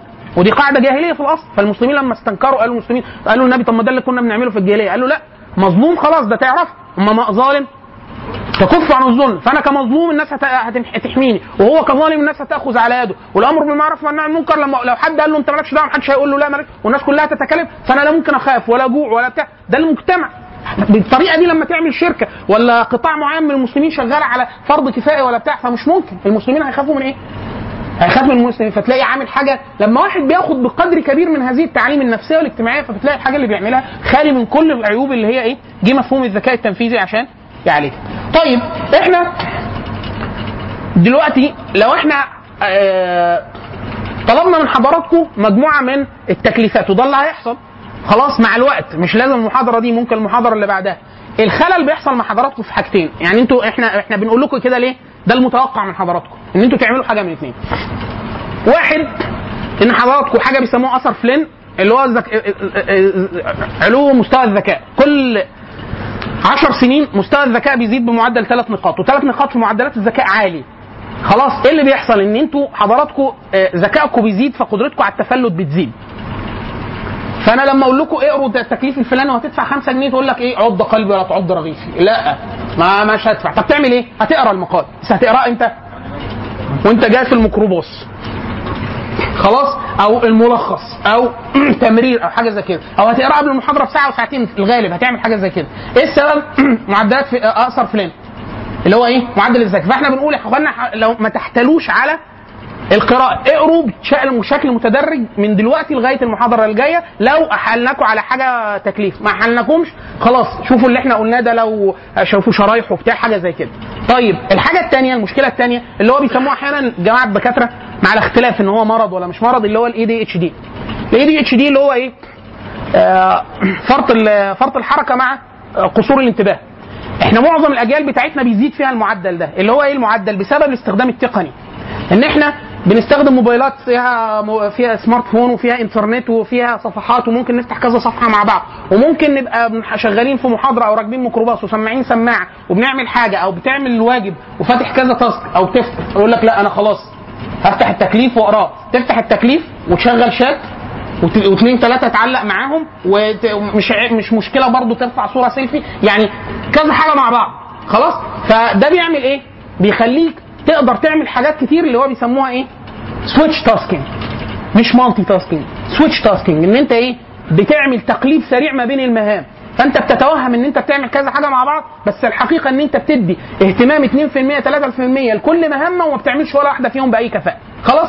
طيب لو حضراتكم عايزين تتأكدوا إن إن أنتوا عندكم هذا المرض ولا لأ عشان تستوثقوا بس.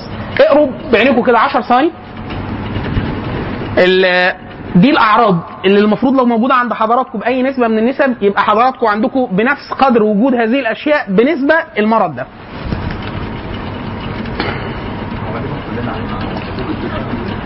عشان بس لو حد مش شايف السبورة واحد الإحساس بعدم الإنجاز أو الإخفاق في الوصول إلى الأهداف. صعوبه في التنظيم في التنظيم الذاتي. التلكؤ في بدء الأعمال المطلوبة. القيام بأكثر من مشروع في الوقت نفسه مع صعوبة مواصلة أي منها. عدم عدم احتمال الملل. بامل أطير. انعدام الصبر ونقص القدرة على تحمل الإحباط. على بعضه كده. لا. إحنا كل ما دام إحنا كلنا في الأجيال بتاعتنا plus وال minus 10 سنين في الغ... كل ما نجيب لو أنا مثلا لو أبويا قاعد يبقى أقل مني بنسبة كبيرة جدا. ليه؟ لأن هو معظم التقنية اللي أنا بستخدمها ما استخدمهاش هو ما تأثرش بيها. أنا لو واحد أصغر مني 10 سنين أنا بالنسبة له كائن صبور جدا وبتاع بالرغم إن أنا فيها في نفس الأعراض بس بنسب. بنسب. ليه؟ لأن أنا مثلا ما دخلتش الإنترنت غير وأنا في رابعة كلية أو خامس سنة في الكلية في ناس اتولدت حاليا معاها سمارت فون وبيستخدمه أنا ما استخدمش آه، سمارت فون غير من سنة سنة ونص. في حد بيستخدمه قبلي بفترة طويلة جدا. أنا ما بستخدمش مجموعة من التقنيات معينة متعلقة بالتواصل الاجتماعي. وهكذا. أنا ما بردش على معظم التليفونات. وهكذا. خلاص؟ طيب آه نتوقف عند هذه النقطة عشان نبدأ آخر المرة المحاضرة الجاية. هنستكمل. إحنا بقى لنا تقريبا ربع ساعة في في المحاضرة الأولى فأنتوا هتنجوا من غير تكليفات. آه، المرة الجاية إن شاء الله في أول المحاضرة في أول ربع ساعة هنخ- هن- هنخلص المفهوم اللي كنا المفروض نخلصه المرة دي اللي هو مفهوم الجماعات الوسيطة. شكل المجتمع التقليدي كان إيه؟ المجتمع الحديث إيه اللي حصل له؟ وبعد كده هننطلق فيه هنبدأ بإندونيسيا المسلمة. آه، ما فيش تكليفات في أول محاضرة لأن إحنا ما وصلناش لجزء معين عايز كنا عايزين نوصل له ممكن حاجة واحدة تعملوها على سبيل الاستحباب آه، في موقع اسمه مهاراتي في حاجة اسمها على جوجل ممكن تسألوا أعلم أهل الأرض هو جوجل. تسألوه إيه تقولوا له إيه مركز القراءة السريعه مركز القراءة السريعه بما إن إحنا هنحيل حضراتكم على قراءة كثيرة فالناس أحيانا بتخلط ما بين مفهوم القراءة السريعة وقله الاستيعاب. موجود. أنا الشباب سألتهم كذا مرة رجع تاني هو كان بيقع وبيجي يعني. خلاص لو لقيتوه يبقى كان بها أو لو ما لقيتوش ممكن تقروا في المفهوم نفسه اللي هو مفهوم القراءة السريعة. القراءة السريعة فيها جزء متوهم وجزء حقيقي. لغاية مثلا 400 كلمة في الدقيقة 500 كلمة في الدقيقة ده كلام حقيقي. أزيد من كده كلام متوهم. لغاية 400 كلمة في الدقيقة أو 500 كلمة في الدقيقة تبقى سرعة حقيقية مع استيعاب. مع استيعاب يعني ينفع يمتحنك فيه ونسبة استيعاب يعني تقرأ الحاجة مرة واحدة وتمتحن فيها 85% تحصيل وهكذا. خلاص؟ إيه؟ ازيد من كده هيبقى سرعة مفرطة ومش قراية حقيقية. أقل من كده عادي ماشي بس لو زودتها مع زيادة الاستيعاب هتكسب وقت وتقدر تقرأ المواد في ليلة الامتحان أسرع أسرع وتنجح وحاجات زي كده وخاصة لو بابل شيت. ماشي؟ طيب فالموقع اسمه مركز القراءة السريعة الم- الموقع بتخليك ادخل كذا مرة جرب سرعتك في قياس السرعة. بتقيس سرعتك. بيجيب لك قطعة بتقراها أول ما تخلص بتقول له إيه تم. فبيقول لك سرعتك كذا. ما تاخدهاش. يعني دي سرعة مش حقيقية. اقرأ أربع خمس مقالات واجمعهم واقسمهم على مجموعهم. ده المتوسط. ده في الغالب متوسط سرعتك الحقيقيه تجيب السرعة دي لو قلتها لنا المرة الجاية ده على سبيل الاستحباب. مش عايزين أي تكليفات في المحاضرة الأولى. هنعرف ممكن نخليك تقرأ إيه بعد كده. لأن في كتب لطيفة جدا. أشهرها كتاب واحد اسمه توني بوزان. اسمه القراءة السريعة. هتلاقوا ملخصه منشور على الموقع نفسه. على موقع المركز القراءة السريعة. ملخصه ملخص في حاجة و20 ورقة. ممتاز. إيه ال techniques آه هو طبعة العبي الجرير أصلا. آه لا الجرير. خلاص الكتاب موجود PDF. هيقول لكم إيه مع الحاجات ال- ال- في عالم الأفكار اللي ممكن تغيرها على علاقة القراءه الس... واحد متصور لو قرأ بسرعة مش هيست...